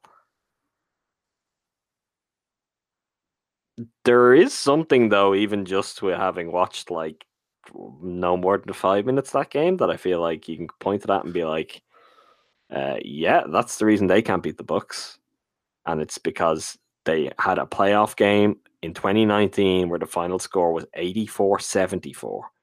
And this was what we talked about in our preview, where you said, you know, the Pacers just have no one who's going to score. And I said, well, who's going to score for the Celtics? Mm-hmm. And that's what played out. Um, 84 74 is just like, that would have been bad 20 years ago. I mean, very, very That impressive. bad, like like mid two thousands. Right. It's just That was like deep, like when I was looking when the over game the, when the game trended that way, that still would have been bad. yeah when I was looking over like the Pistons Bucks like playoff history, like those are like those types of games. like the the only I think I have gone back to, or I say gone back to, I probably haven't actually really moved off this all season. Maybe some small spikes either way. You probably still disagree with this, but maybe not as much. Like I think the Celtics are the greatest threat to the Bucks in the Eastern Conference. But just because they're the greatest threat doesn't actually mean I think they're a real meaningful threat. Yep. Really, the only reason I think that is Al Horford. And I guess that's even what seems to have happened in game one is just Al Horford is very, very, very good and will do enough of the right things on any given night that if the score is high, if the score is low, he can make the difference with kind of the right plays at the right times. He can pull a frequently dysfunctional and um, not quite harmonious team up to a different level. And obviously in a very in a very obvious way we've seen that as players who can match up with Giannis go, he is probably as good as anyone in the NBA. Mm-hmm. Um, and that makes it a series. And then Kyrie Irving could do something, and you know, but like we, when we've just talked through Raptors and 76ers, I think the Raptors and 76ers have the potential. Um, whether they will do it or not, they certainly haven't set up this way to begin with, but they have the potential to kind of blow away most teams in the East in a way that the Celtics may not be able to do. But they couldn't. We, we literally saw evidence of it this weekend. They can't just, you know, just win a game. You know, just we're going to grind this one out and we're going to show that we have some kind of steel about us and we're going to get this win and move on. So that's the Celtics in terms of looking to the second round. I think looking at the overall picture in the East. Personally, I think if the Bucks get to the conference finals, they get to the finals. Doesn't mean there's anything about the way the Bucks play or about Bud's rotations that like do you think that would hurt defensively against the Celtics? I don't really one, I don't think it would. I mean, we've talked a lot about this before and Ersan and Brook, and there are things that Ersan does defensively that are very, very troubling. And I mean, it's basically just his physical limitations. But then this is a game that's played on two sides of the floor. And in some ways, I think if the Bucks were to play the Celtics, for example, and you were to put DJ in and DJ was to have one of his off spells offensively, which, if we're being honest, happen more often than they don't Mm-hmm. you could almost be playing into the Celtics' hands a bit more. And I think a key element with this is the kind of discussions we were having around Ersan and DJ and defensively the differences they make that we had for the best part of a month, six weeks. Um, they can all go away by the time it actually matters because if Mirotic gets rid of the rust that he clearly has at the moment and is fit and firing in the second round, well, that solves that one. I like if you get a half decent Mirotic, I don't think the Bucks will even have to worry about, you know, intricacies of their rotation defensively because they will just outshoot the Celtics. Let's not forget the one Celtics win against the Bucks this year. Just how unbelievably red hot the Celtics had to shoot to barely pull it out against the Bucks team that didn't have a great night at all. Like were, the Bucks were awful, and they the Celtics were as hot as they could get, and they just beat them. Like, mm, I think there's a bigger difference between this year's Bucks to last year's Bucks than we have than we have if we're comparing Celtics teams. And as in, if we're comparing Celtics without Kyrie Irving and Gordon Hayward versus Celtics with Kyrie Irving, and Gordon Hayward. I mean, anecdotal evidence would actually suggest those two players coming back has made them worse. Yep. But the Bucks went seven games with that team last year, and they could have won, could easily have won. What is there to fear there this year? Two things. Only fear itself, Jordan. Boom. Plus 17.7 net rating in 357 minutes. Throwing that out there for the regular season. That two man combo. Brook and Ersan. Do do you still Uh, have those numbers in front of you? I do. What's defense rating? 92.7. Wow. How many minutes? 357. Like, am I worried about that? I'm not saying it, that's not a I'm not that worried about that. No, I'm but not I Yeah. There are other players on the floor, right? And like there there are things you can point to the weaknesses of that, but you can also point to uh, a Brook or Ersan front line, and generally you're going to have Giannis at the tree a lot of the time when that's there. Um, like there are other things tied to that. That that's an example of it where Giannis is also on the floor. So the decision to play those two players together is really a decision to opt for size, and the Bucks can opt for size in a way that can just completely swallow opposing teams whole. We've seen this. We've talked about this. That you know the jumbo Bucks lineup. It could come out a lot more in the playoffs, and the comments Bud made about it in the Sports Illustrated profile were pretty telling in that regard. I think we're going to see more of those groups because I don't think most teams will just have any idea what to do with them. It's easy to say, "Oh, well, you just go this way and do this," but even when the Bucks go to a lineup like that, and you say, "Oh, Ersan, he's not all that athletic," you can negate what he brings in this way in this way. Well, that changes when Giannis is out there with his athleticism, and it changes when Brook Lopez is like seven one, and I don't even know what his standing reach is, but I know it's absurd. Like the Bucks can close off the court with players that still have the skill to hurt you in all of the ways that a smaller group would. There is no matchup in the East that scares me. Uh, I mean that individually in terms of matchups. Like I don't. I think there are games where you could say, yeah, the Celtics is the obvious one where Ersan could be a problem in some matchups. I think he could still be a problem in some matchups, and the Bucks would still win those games easily because of how they could outmatch the Celtics in so many other ways, and particularly if there is reason to have him on the floor in certain groups. I mean, that's just that's the specific example from the question mentions Ersan and Brook, but I think there are other pairings and combinations we could talk about where the same thing kind of surfaces.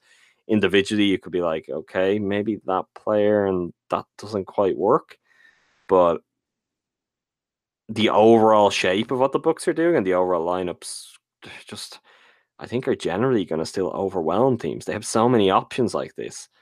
Did you see the net rating for the starting five and eleven minutes against the Pistons? No. It was over hundred. I'm pretty sure. they had a, a offensive rating of like 160 something, um, and I think the defensive rating was 59 point something. That's 11 minutes. Like it's not like one or two minutes. It's 11 minutes. So second second point I wanted to bring up. The Celtics are starting Aron Baynes.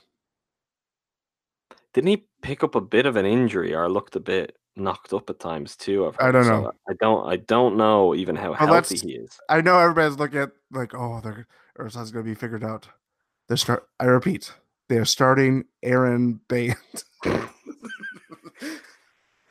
That's actually an interesting point because they had some of their greatest success last year. With him and Horford. Right, where if you go Giannis, Ersan, and Brook, you're creating a mismatch in your favor Yeah. because if Giannis is gonna, if Horford is gonna guard Giannis as a tree, like you're probably gonna put Baynes on Ersan as. I, I don't I honestly I don't know what you do there. They probably put Baynes on Ersan and you end up with someone much smaller on Brook. And what's gonna happen then? Uh Brook is gonna attempt like 12 trees and make quite a lot of them. Like there there is something and it's kind of natural that particularly from the position the Bucks are in where we spend so much time thinking about and a lot of the questions even we get asked are about like how do the Bucks counter that kind of element from the Celtics? Yeah, you're, A you're lot of the questions we should be asking are how did the Celtics deal with any of the Bucks stuff? exactly. That's that. That's the thing. It's a, there's it's a two way street. Right, and we're Hello, neighbor. we're Hello, inclined to pick the things that might be detrimental to the Bucks, that might throw them off course. Where if we flip it from the other perspective, it's kind of like, you know, okay, so the Celtics make this adjustment to I see. I see the the Celtics third guard is Brad Wanamaker. I was gonna make a joke there that I just think no, no, it's way too niche. I don't know if anyone. Oh, I've said that, but there's a question later. No, I'll leave it. But Bud has technically come face to face with a Wanamaker already this season. That's well, I was gonna go with that. Does that mean anything to you? Have I lost you on Well, I just I think it's it sounds funny to me, but I don't know what it means. It's the when Brooks Koepka came to visit the Bucks at Barclay Center. Um, ahead of a game against the Nets a while ago. I believe Bill Clinton was also at that game because there's pictures. George of- Hill is reliable. That was that was the George ever. Hill game. That was the George Hill. I love him. Um, oh, such a great moment. But yeah, um, Brooks Koepka brought along with him the USPGA Championship Trophy, otherwise known as the Wanamaker Trophy. Oh, there we go. Anyway, that took way too long, and people aren't going to be interested, so we'll keep moving. Four. That's the tagline for Win In 6, by the way. So it took way too long, and people aren't going to be that interested. From MKE Robert, most likely national narrative heading into round two.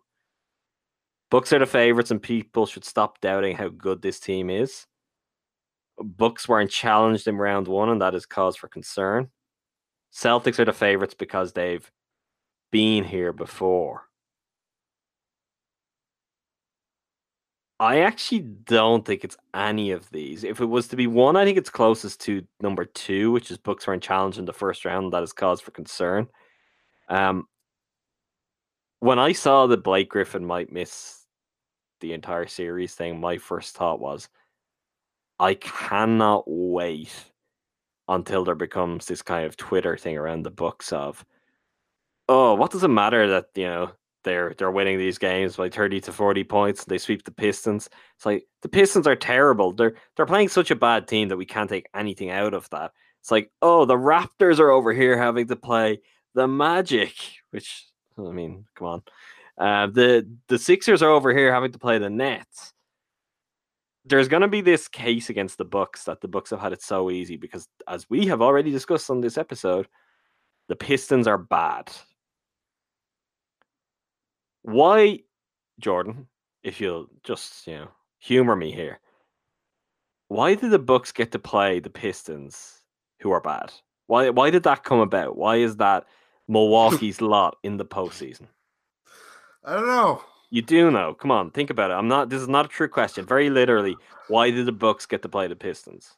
Because they captured the one seed. Exactly. So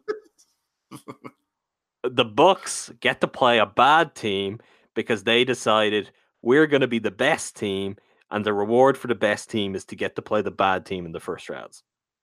Like this is literally how the playoffs work, and I am 100% confident we're going to reach a point where it's like, oh, the Pistons are so bad, and they didn't have Blake Griffin. You know, the Bucks. What can we say about the Bucks? Nobody can say anything about it. It doesn't even count. You know, they may be at a disadvantage because they've been playing like this minor league team for the last four games. Where it's like, Okay, why did the Bucks get to play them? Why do teams actually want the one seed? It's like, yeah, because you could basically have a round off. Giannis played, we didn't talk about this. Giannis played 23 minutes in game one. 24 points. 24 points, 17 rebounds in 23 minutes. Game one of the playoffs. And Pat Connaughton led the Bucks in minutes. they won by 35. It's like, yeah, that's why you go and get the one seed. If the Sixers were really the best team by record rather than the best team in their imagination, maybe they could have played the bad team. That's my opinion. I don't know about you, what your thoughts are. I don't care. National narrative. Yeah, I thought that would be it. From MK Robert again. Did Game of Thrones further contribute to the Bucks' sleeper status? I'd guess that was the lowest rated game of the weekend. Um, I mean, we One hundred percent. I would guess it was, although I would say the drop off rate on Pacers Celtics was pretty high. yeah. I mean, at least the Bucks were scoring points, which people tend to be entertained by. So maybe some people tuned in at least past halftime. Drummond's ejection may have signaled the point where everyone else ejected and flipped over and went, "Oh, that's good timing for Game of Thrones." But yeah, I think that would have made a kind of played a factor in that. But what else are people going to say about the Bucks in the next few games? Like we've already talked about this. God help you all. You're probably going to listen to us do three more podcasts at least on this series. Oh, it'll get weird. It will. It, was already weird, but I think it could get really weirder.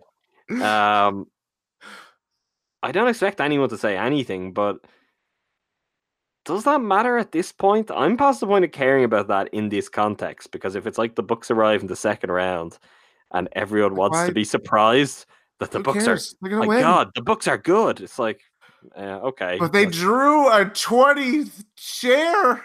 it's like I don't even know what these things mean. What does Yeah, that mean? Is that actually the like- number? Share is like the percentage of No, I actually viewers. do kind of know what that means, but was that the number?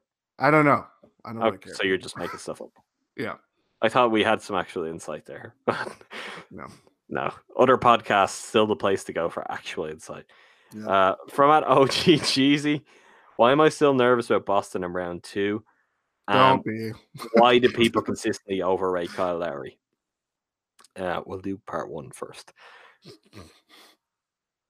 Uh, You say don't be, but I, I like we just touched on this. I think I understand that, and I think that's actually the rational way to think of this. I just, for as weird as their season has been, and for how combustible they are in a lot of ways, um, they're certainly not Sixers level of combustible, and they don't have the baggage the Raptors have.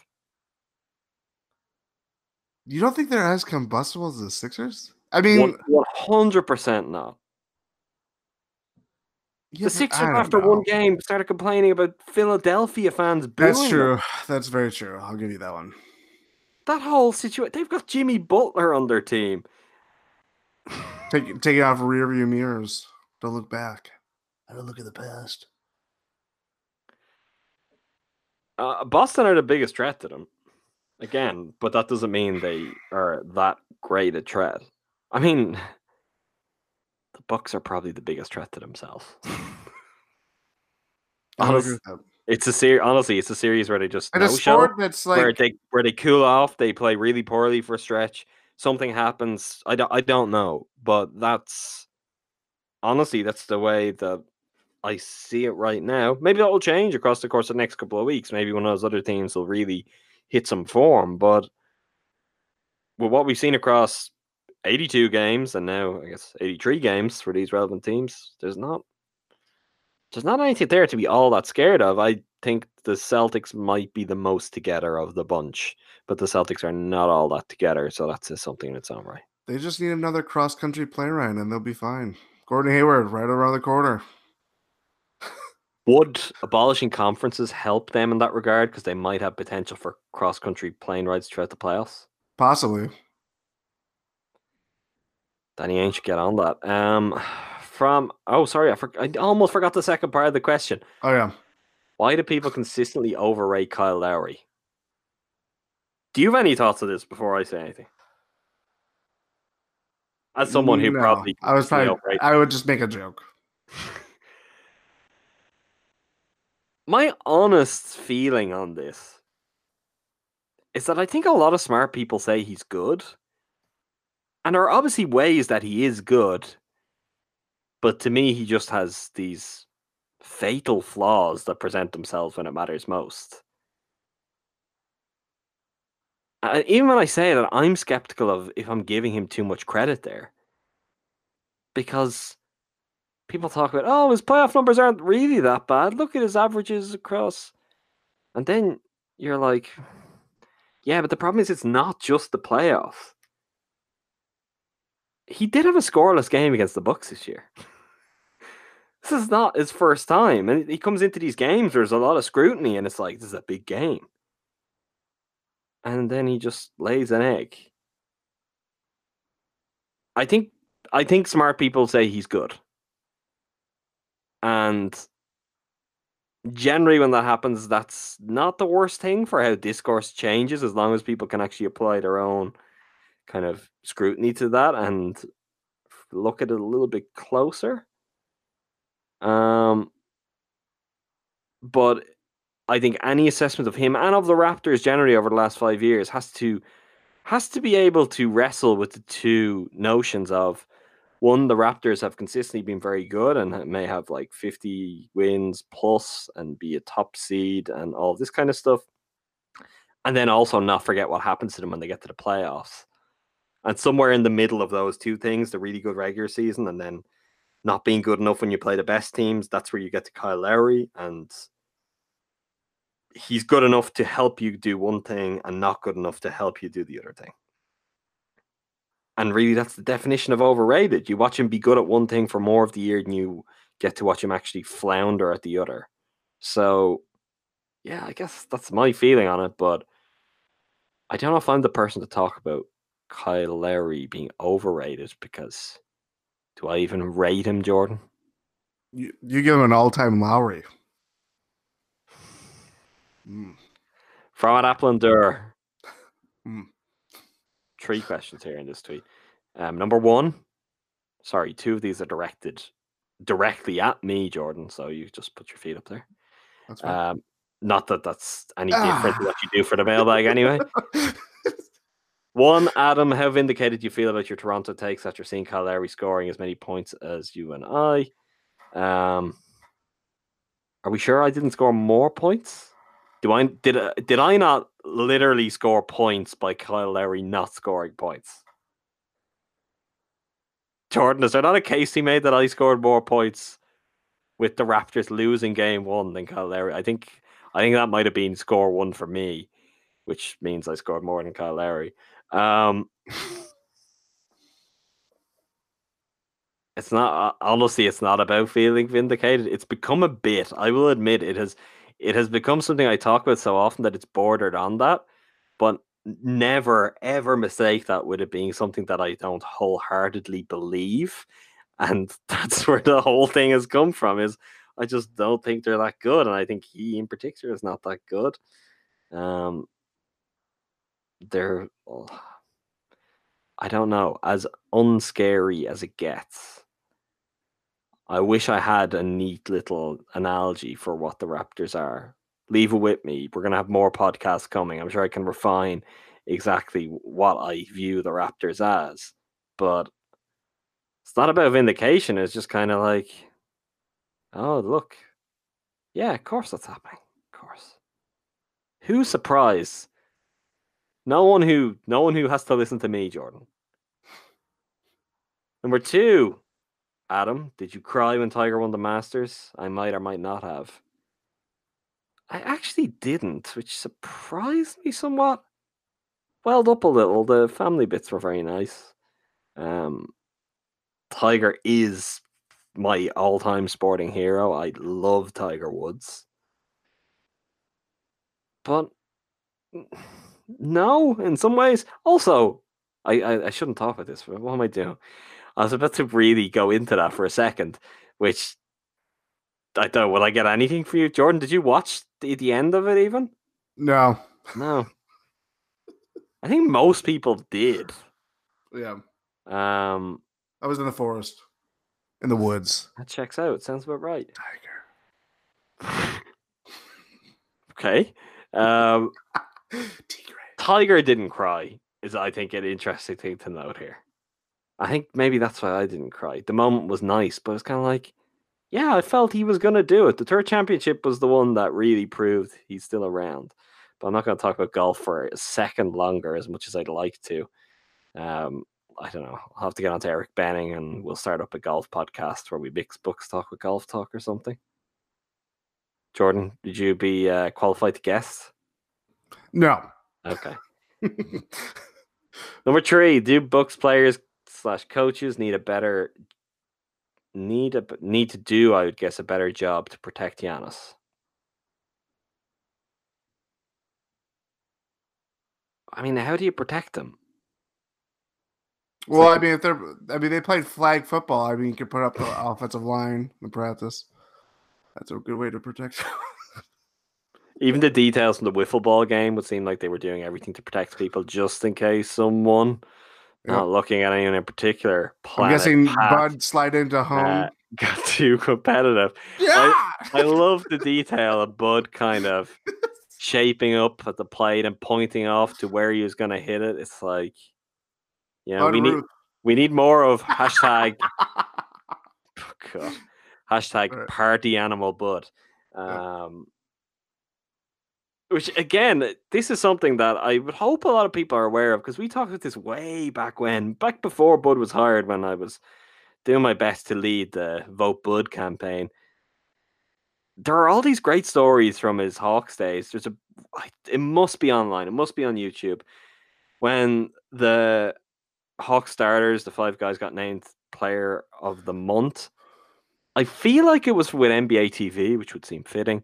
They did a kind of roundtable discussion. That it was the five of them together in a room, and they did an interview, and they talked quite a lot about Bud. But they talked about Bud going to concerts with them and stuff like this. Like Bud went to Dra- see Drake with them, and there's all these really great details, which on the one hand are really funny, but on the other are so endearing and really kind of convincing as to uh, why does this guy have something that works with these Bud's teams. plan.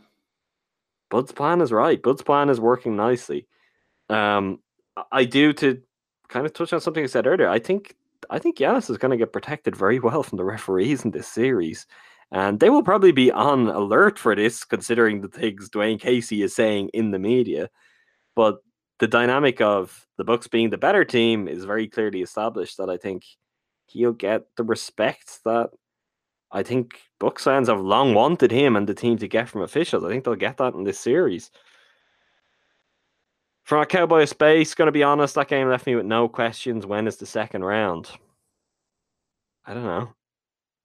I don't know if they've even they don't map it out really. I mean, I know last year they started sooner when there was an overlap where two teams had finished up early, which is a little disappointing because we're looking at that scenario really. I think we're staring it in the face. That game one for the Celtics game doesn't make me feel like maybe I said six and you said five, and I was shocked you said five, but maybe both of us oversold that. The Celtics could win that in four. Mhm. Like there's a chance that the Raptors and Sixers could be marred in overly lengthy, unnecessarily lengthy series on the other side of the bracket, and the Bucks and Celtics could be playing second round games if they follow through with what they did last year. Um, which would be kind of a bad break because the Bucks are certainly on course to give themselves every chance of rest if the schedule makers allow it. But then, what am I saying? They don't need rest; they're resting for these They're games resting right now. from at Applandura again. I keep hearing from national media that the Raptors are so deep and can throw so many bodies at Giannis. Going through their starters, I think they only have an advantage at small forward. Also, I don't see anyone on their bench who's de- demonstratively better than the Bucks bench. Agree or disagree? I think wanna- that's where that's where Anunoby, Anunoby. losing him. I know he's like offensively, he's been pretty much a tire fire, if I remember correctly. Mhm. Um, but defensively, I mean, it's not just one player. We talked about this a lot with Giannis. It's having a variety of options, and Anunoby, Kawhi, a little bit Pascal Siakam, but I think that's kind of stretching it. Serge.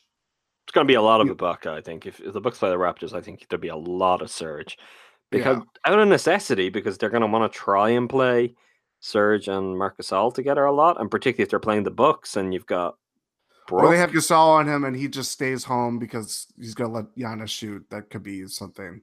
I, I Gasol isn't the defender he once was. Where even No. that strategy, Giannis is going to beat him at the rim. He's going to just have enough craftiness, just that edge in terms of just that split second in terms of movement that's going to give you the open layup or let you get by him for a dunk, whatever it might be. I don't think that works. I think I think Ibaka might might just have enough to be able to cause some trouble, but again, it's like really, what are we talking about? He here? had trouble. Ibaka had trouble with him two years ago, and that you know, He did. And Giannis two years ago and Giannis now, very different players.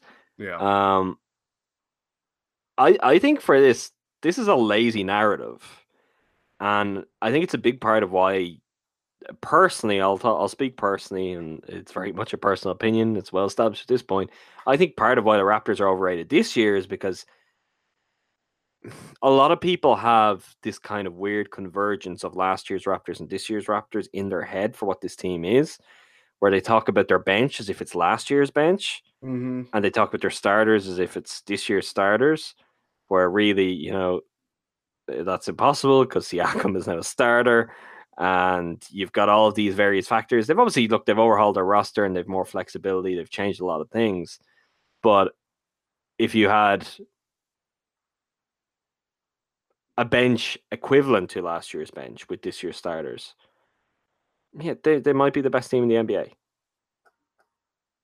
They do not have that. like they do not have that. And you know. I'm I'm actually going to go back on that still because they still have Kyle Lowry, but um, they don't have a bench that's remotely good. No, Like I mean, it's, it's it's not the Sixers because they at least have enough players that you can put out on the floor, like actual NBA players. But it's not that far off in terms like of what Jody you're Meeks really is getting get. playing time. Like that says a lot about the matchup. That when you consider how Jody Meeks crossed paths with the Bucks this year, and then the Raptors are seriously like bringing Jody Meeks in because they might need some shooting and the Well, they had to do. It wasn't just him. They had to like fill like the last four roster spots because they just went through their roster and you know gave up excess parts. And I I said it during the trade deadline, but like a guy like Delon Wright, especially with uh, Anunoby, Tom I know was really good. He was the better of the group. Like he, he's I honestly don't know how fussy the Grizzlies were in certain elements. Maybe I'm not being fair to them because if you're making that deal, you should absolutely be saying we want Delon Yes. right. If you're not Yeah. giving us Siakam, we want Delon Wright. Like there's only so and many. the Raptors are going to be like, yeah, take him. In terms of that specific scenario, They really shouldn't have though. but I I thought I thought that, That was was kind that was of a a weird, desperation move. Like I, I think we talked a bit about this at the time. The timing, like they wanted Mirotic. We know this. They didn't get Mirotic, and it's like okay, Marc Gasol. It was Um, it was obviously Us- reported as something they explored. Yeah, I guess so. Um, they could just not have made that move, and I actually don't know if they would be worse for having Delon Wright and not having Marc Gasol.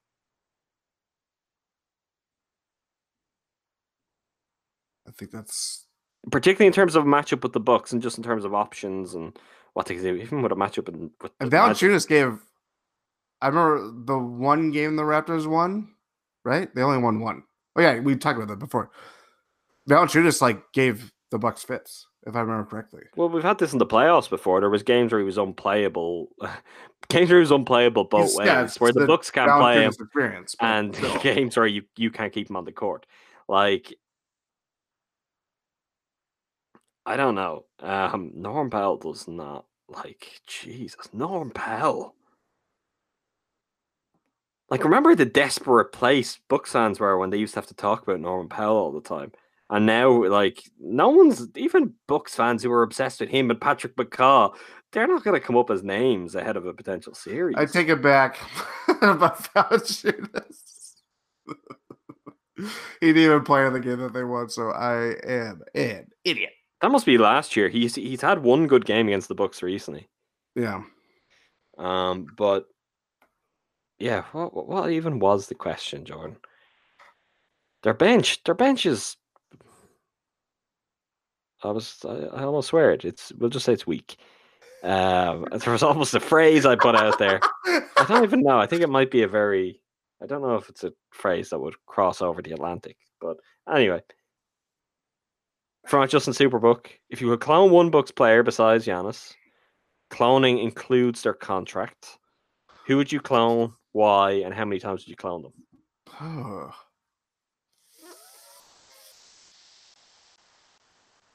I've I've got one, but I don't want to say it preemptively in case you just then agree rather than I want to see if you can come up with someone else. Unless you're gonna like take See, a the, con- the contract part is throwing me off, but well, I the contract really part's the that. part that decides it for me. All right. I mean, Mm. I think it's a good qualifier because no matter how you feel about Khris Middleton, for example, if you had five more of him on your roster, you're going to be pretty good. Uh, so I think the contract is a very worthwhile addition. That's true. I think I got it. Who have you got? You go first because you had yours first. I mean, I'm not to be.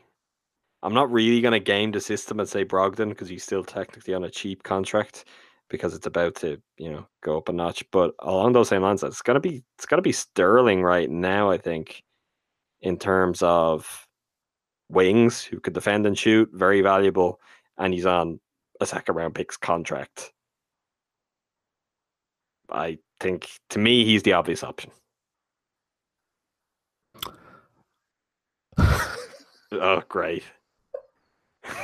if you can't even get the name out without a fit of laughter, this is going to be. is it Ersan? I knew it. I knew it. I think Jordan is actually on the floor laughing there for a moment. Yeah, I was Um, waffling. Do you not have a real answer? No, I don't. Why Sorry. not? Why not? I think that suffices. I could see him giving when I was giving my answer. I thought I thought he was giving it some thought, and I was like, I think he agrees. I think he's gonna say yeah. Sterling. I would have. too." said Sterling was like the first person I, I thought of. but no, you went first. yep, Always go for the joke. It would be entertaining in its own way. Um, from at underscore. Wait, no, we, we already know it because there was that commercial of Yan or Ursa where he has like five.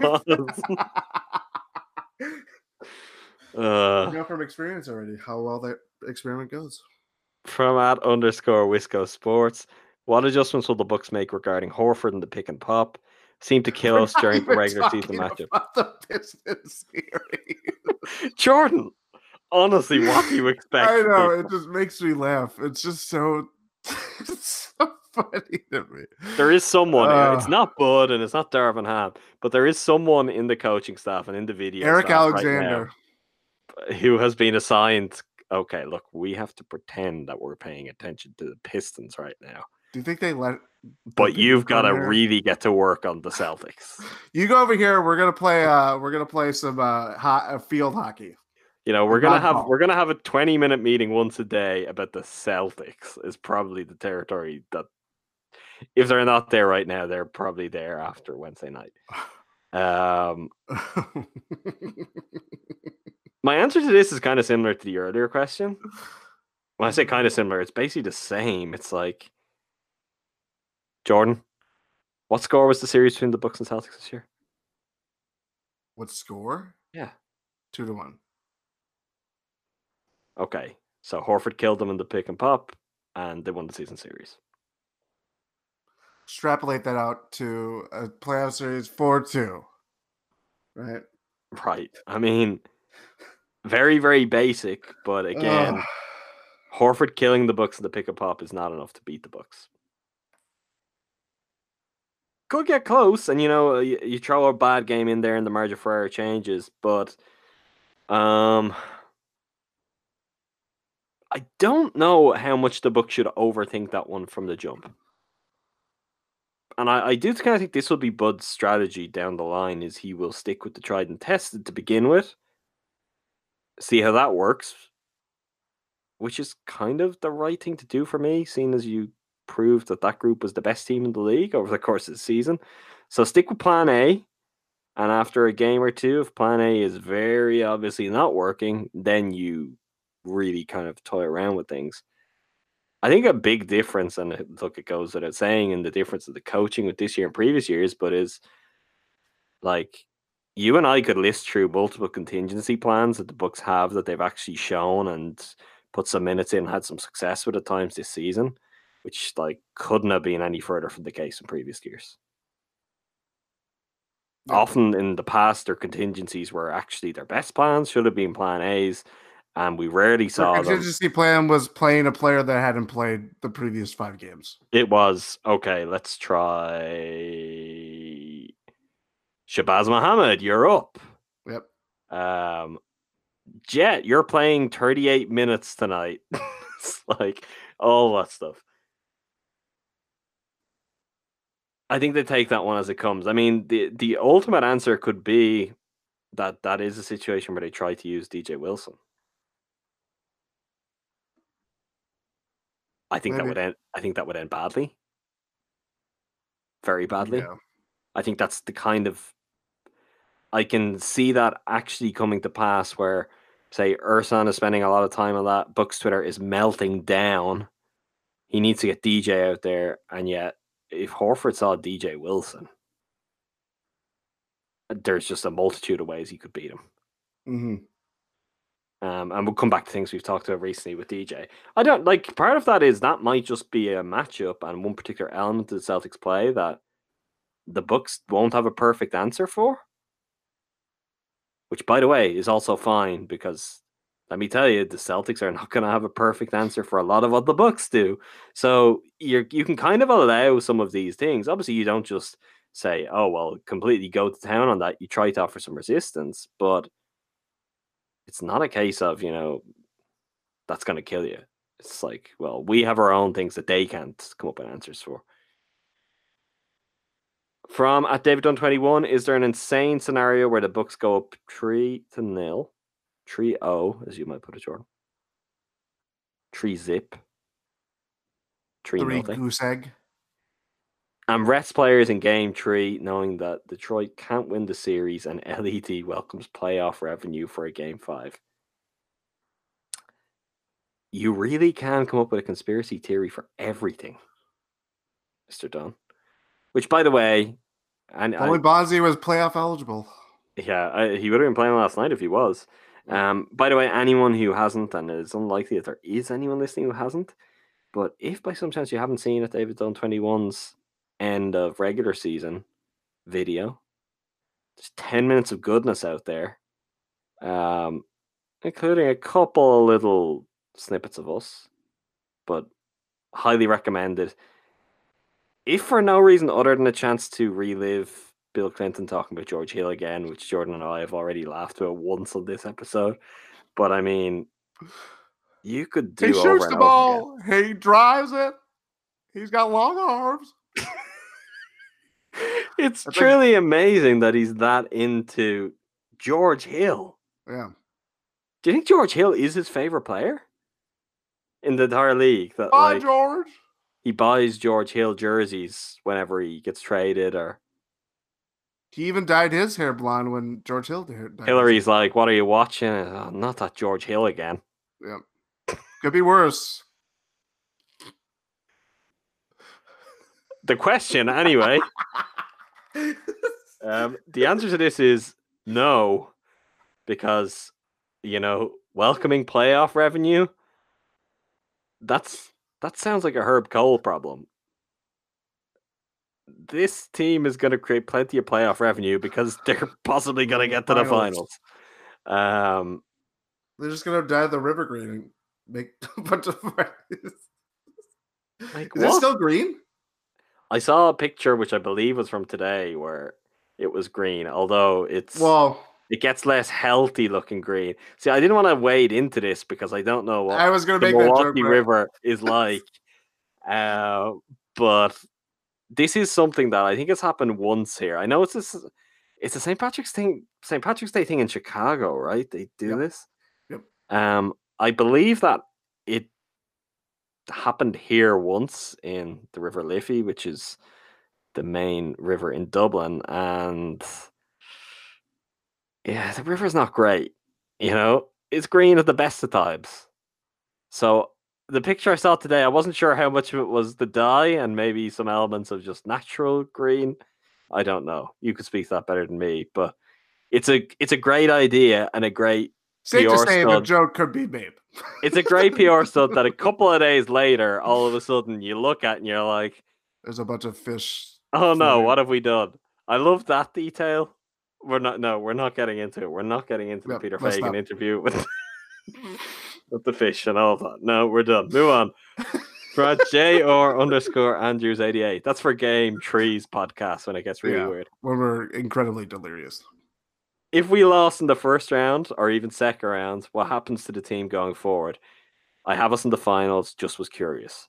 Um, look, I'm going to go out on a limb here and say they're not going to lose in the first round. Just a hunch. We've had more questions about a playoff About opponent the that they're not playing the right now than the current. Did we have opponent. one question about the Pistons even? We had three Al Horford specific questions to the Pistons, one or two. We have Not no. We had no questions. We had more questions about the officials than the Pistons themselves. Seriously, there's not one question about the Pistons. That is amazing. Um, I'm glad Bucks Twitter has finally Uh, found its confidence. thank you. Um, if they lost in the first round, the team gets broken up. All the interviews Marc Lasry has given when he touches on this subject, most recently when he appeared on Howard Beck's podcast, um, actually make no bones about that. That if this team doesn't achieve in the playoffs, they're not paying for it and they will break it up. And it's kind of it's always hidden because the other part of it is oh yeah, if they do really good things, we're going to pay for this team whatever it takes. But that's always preceded by if they don't even a little bit perform to that, yeah, they're gone. We'll we'll do something else. Second round would be where it gets interesting. Uh, for me, I think context matters. I said this going into it's not even going into the playoffs quite a while back where I could imagine a second round exit where to me it doesn't make the entire season a failure. It would be incredibly disappointing, but it wouldn't necessarily just, you know, wipe the slate clean. The whole thing was a failure. We need to start again. But I don't know if there's any second round exit that would get ownership to open up that checkbook like they might have to for next season if they want to bring everyone back. So I don't really know. I think it's a good and interesting question. And then even if they get to the conference finals, what if they get to the conference finals and they lose in four games? Again, you've listened to the podcast at this point. Um, it's pretty clear neither Jordan or I think that is on the agenda. But if it was to happen, I'm not sure if it would make all that much of a difference that they got to the second round of conference finals. I think if it happens, we're owners. we're we're going to be dealing with other questions because something incredibly catastrophic would have happened. like right now, it only seems like injuries could lead to that. Yeah, that's So, what that's what I'm talking about. Like it would have to be like Giannis. George, don't even. We're both knocking on wood simultaneously in different But corners of the world. Yeah. Um, We're knocking on wood. We're dying our nearby Rivers Green. well, no, you are, but Yep. I think they likely get to the conference finals and at least acquit themselves well in that setting, and everyone comes back. I think anything less than that could throw in some honestly unwanted variables and maybe the worst case scenario. Um, let's say, for example, the Bucks lose an all-time classic series with the Celtics in seven games. They get beaten at the buzzer in the second round Aron Baynes. some sort of freak thing. But you know, great games where you can say the Celtics did some really good things. The Bucks did some really good things. They just lost it out here. That's the kind of scenario where, for me, I can see it being really obvious that you run this back, and you run it back knowing that you may need to upgrade long term, but your best route to doing that may involve bringing guys back so they're there as trade assets. Um, I would fear though a scenario scenario like that could lead to somewhat flippant and drastic roster changes that aren't necessarily warranted. That would actually be the scenario that scares me the most in some ways, because it would be one that doesn't suggest this whole thing is, you know, fool's gold. And yet the response may be something in line with what you would do if that was the case. Yeah. So there's kind of two tracks I think that I would hope to see them go on because it offers clarity one way or the other. Um, obviously, one of those I would much prefer, which is things go great and they go, we have to bring all these guys back because we're so good. The middle track is the one that would be a little bit scary, and I guess in some ways it's still one that's very, very likely. So we'll have to see how that goes on. But look, we might get a better sense of that in the next few podcasts. We've got at least three more episodes where we can kind of preview the previews of the Celtic series based on what people seem to want us to do. So we get lots of time. We'll take your Marcus Morris questions next time.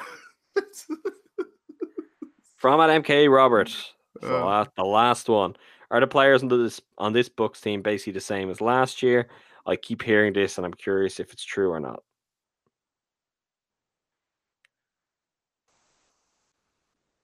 There is a weird thing where they're just not like roster turnover wise, they're not so drastically changed. And yet, the changes are significant. I mean, even let's take the obvious out of it and let's take Pat Connaughton. Literally, look at the deal he was signed to. He should be one of the most peripheral figures. Um, he just played the most minutes of any Buck in game one of a playoff series. He's embedded in the rotation right now for the first couple of rounds at least. Um, actually, maybe beyond that point. They only brought three new players in outside of the draft, which I mean doesn't count with the way Dante's season went. Those three were so significant, though. Honestly, I know. Look, Ersan's divisive. What Ersan and a player like that opened up for this team in terms of options. Like that's the really the biggest thing. Like Brook is the obvious one where you say, okay, he changed team this way. But I think the overall the biggest difference for the Bucks this year is the way their front court dynamics just were transformed. That applies to DJ becoming an actual player, but it also includes Ersan being what he is and Brook then being what he is. You go from John Henson, Thon, Tyler Zeller. I was about to say, who am I forgetting? Tyler Zeller. You go from that group to the uh, just vast array of options where they where they couldn't play Christian Wood and people were getting upset about that, but they genuinely couldn't play him because they had so much at those positions. Like you may only have made three changes. Two of those changes pertain to that area of the floor. Their backup point guard by the end of the year last year was Brandon Jennings. Yeah, and that is the other thing I was I was going to get onto. It's it's not just the off season, which I think gets brought up in this discussion. They've made a ton of in season moves. They've even like look, Powell is not going to play. Well, I don't know if Powell will even be healthy at any point from some. Throw him in. Play him 48 minutes Uh, I, I don't think he could do that. it. Um, So he doesn't have to play. he w- he would have had a great chance of playing if uh, he wasn't injured, but they've done quite a lot throughout the course of the season. Mirotic, George Hill, Pow. If you add that to the three guys then from the off season, and Dante is another, even though he didn't play that much, that makes up seven players Well, think of it. on your doesn't- only- 15 man roster. They also changed their two way guys this year compared to last year. So if you want to make it a 17 man roster, nine of the 17 players this year were different to last year. We don't even have to take it back then. We could take it back to like December. Like Jason Smith was a part of this team. He would have been what DJ or DJ DJ's minutes would have been his. Like, that's- Uh, You know what I mean? not sure on that, but yeah, I get. Well, I I'm, get not, I'm not sure. Yeah, but that's you know, it was yeah. But it, like again, I think the more important thing with this, and I think right now is not the time for anyone to feel anything about how national narratives see the Bucks. National narratives can see the Bucks whatever way they want to, and the Bucks can go win the championship in the next two months, and who cares? Like Like this is really the the point the Bucks are at right now, where things like that are not out of the question at all. Yep. Where they're as good as they are, people can say what they want on TV. You can literally tune it out and turn on a game and be like, "Look at them, they're Why doing it it matter? again." I tweeted it the other night, and it's something I probably tweeted like. Tw- 10 to 15 times throughout the regular season and the other times I didn't tweet it was probably because I was asleep and Jordan was live tweeting what they did against the Pistons, they, they weren't even in second gear doing that. It's just like this team is hilarious. They're just like you, there's times you just have to sit there and laugh at just how absurdly good they are. They're, ask- Whatever. they're they're currently asking more questions about Al Horford than Jon Leuer. Plain and simple. Yeah, I, I look just it applies in a lot of ways, but I think just you know take the Bucks at what the Bucks are showing you, right? Just just enjoy the ride. Don't worry about what other people are telling you with the Bucks. Take the Bucks at face value because right now that's pretty damn good, and they're not giving any reason to really just consider a lot of the wider questions about them. Like when they become worth your thought and worth our discussion, we'll know about it because we'll be seeing it in front of our eyes in the series. You know, if Al Horford's pick and pop becomes such an issue that we really need to talk about it and the Bucks need to find something, it's going to be because the Celtics are winning games because of that. But right now, there's actually not a whole lot of reason to even bet on that being something that comes about. Like Al Horford could score 25 points a game across four games, be ultra efficient, and the Bucks could sweep the Celtics. Not saying I think that's what will happen, but could that happen? And I don't just mean in a like, could that technically happen? I mean, is that actually plausible? Is it possible? Is it- With it with this Bucks team, it actually is. Mhm. So we just kind of we'll cross all those bridges when we come to them. Jordan, have you got anything else? I am curious. never mind, never mind.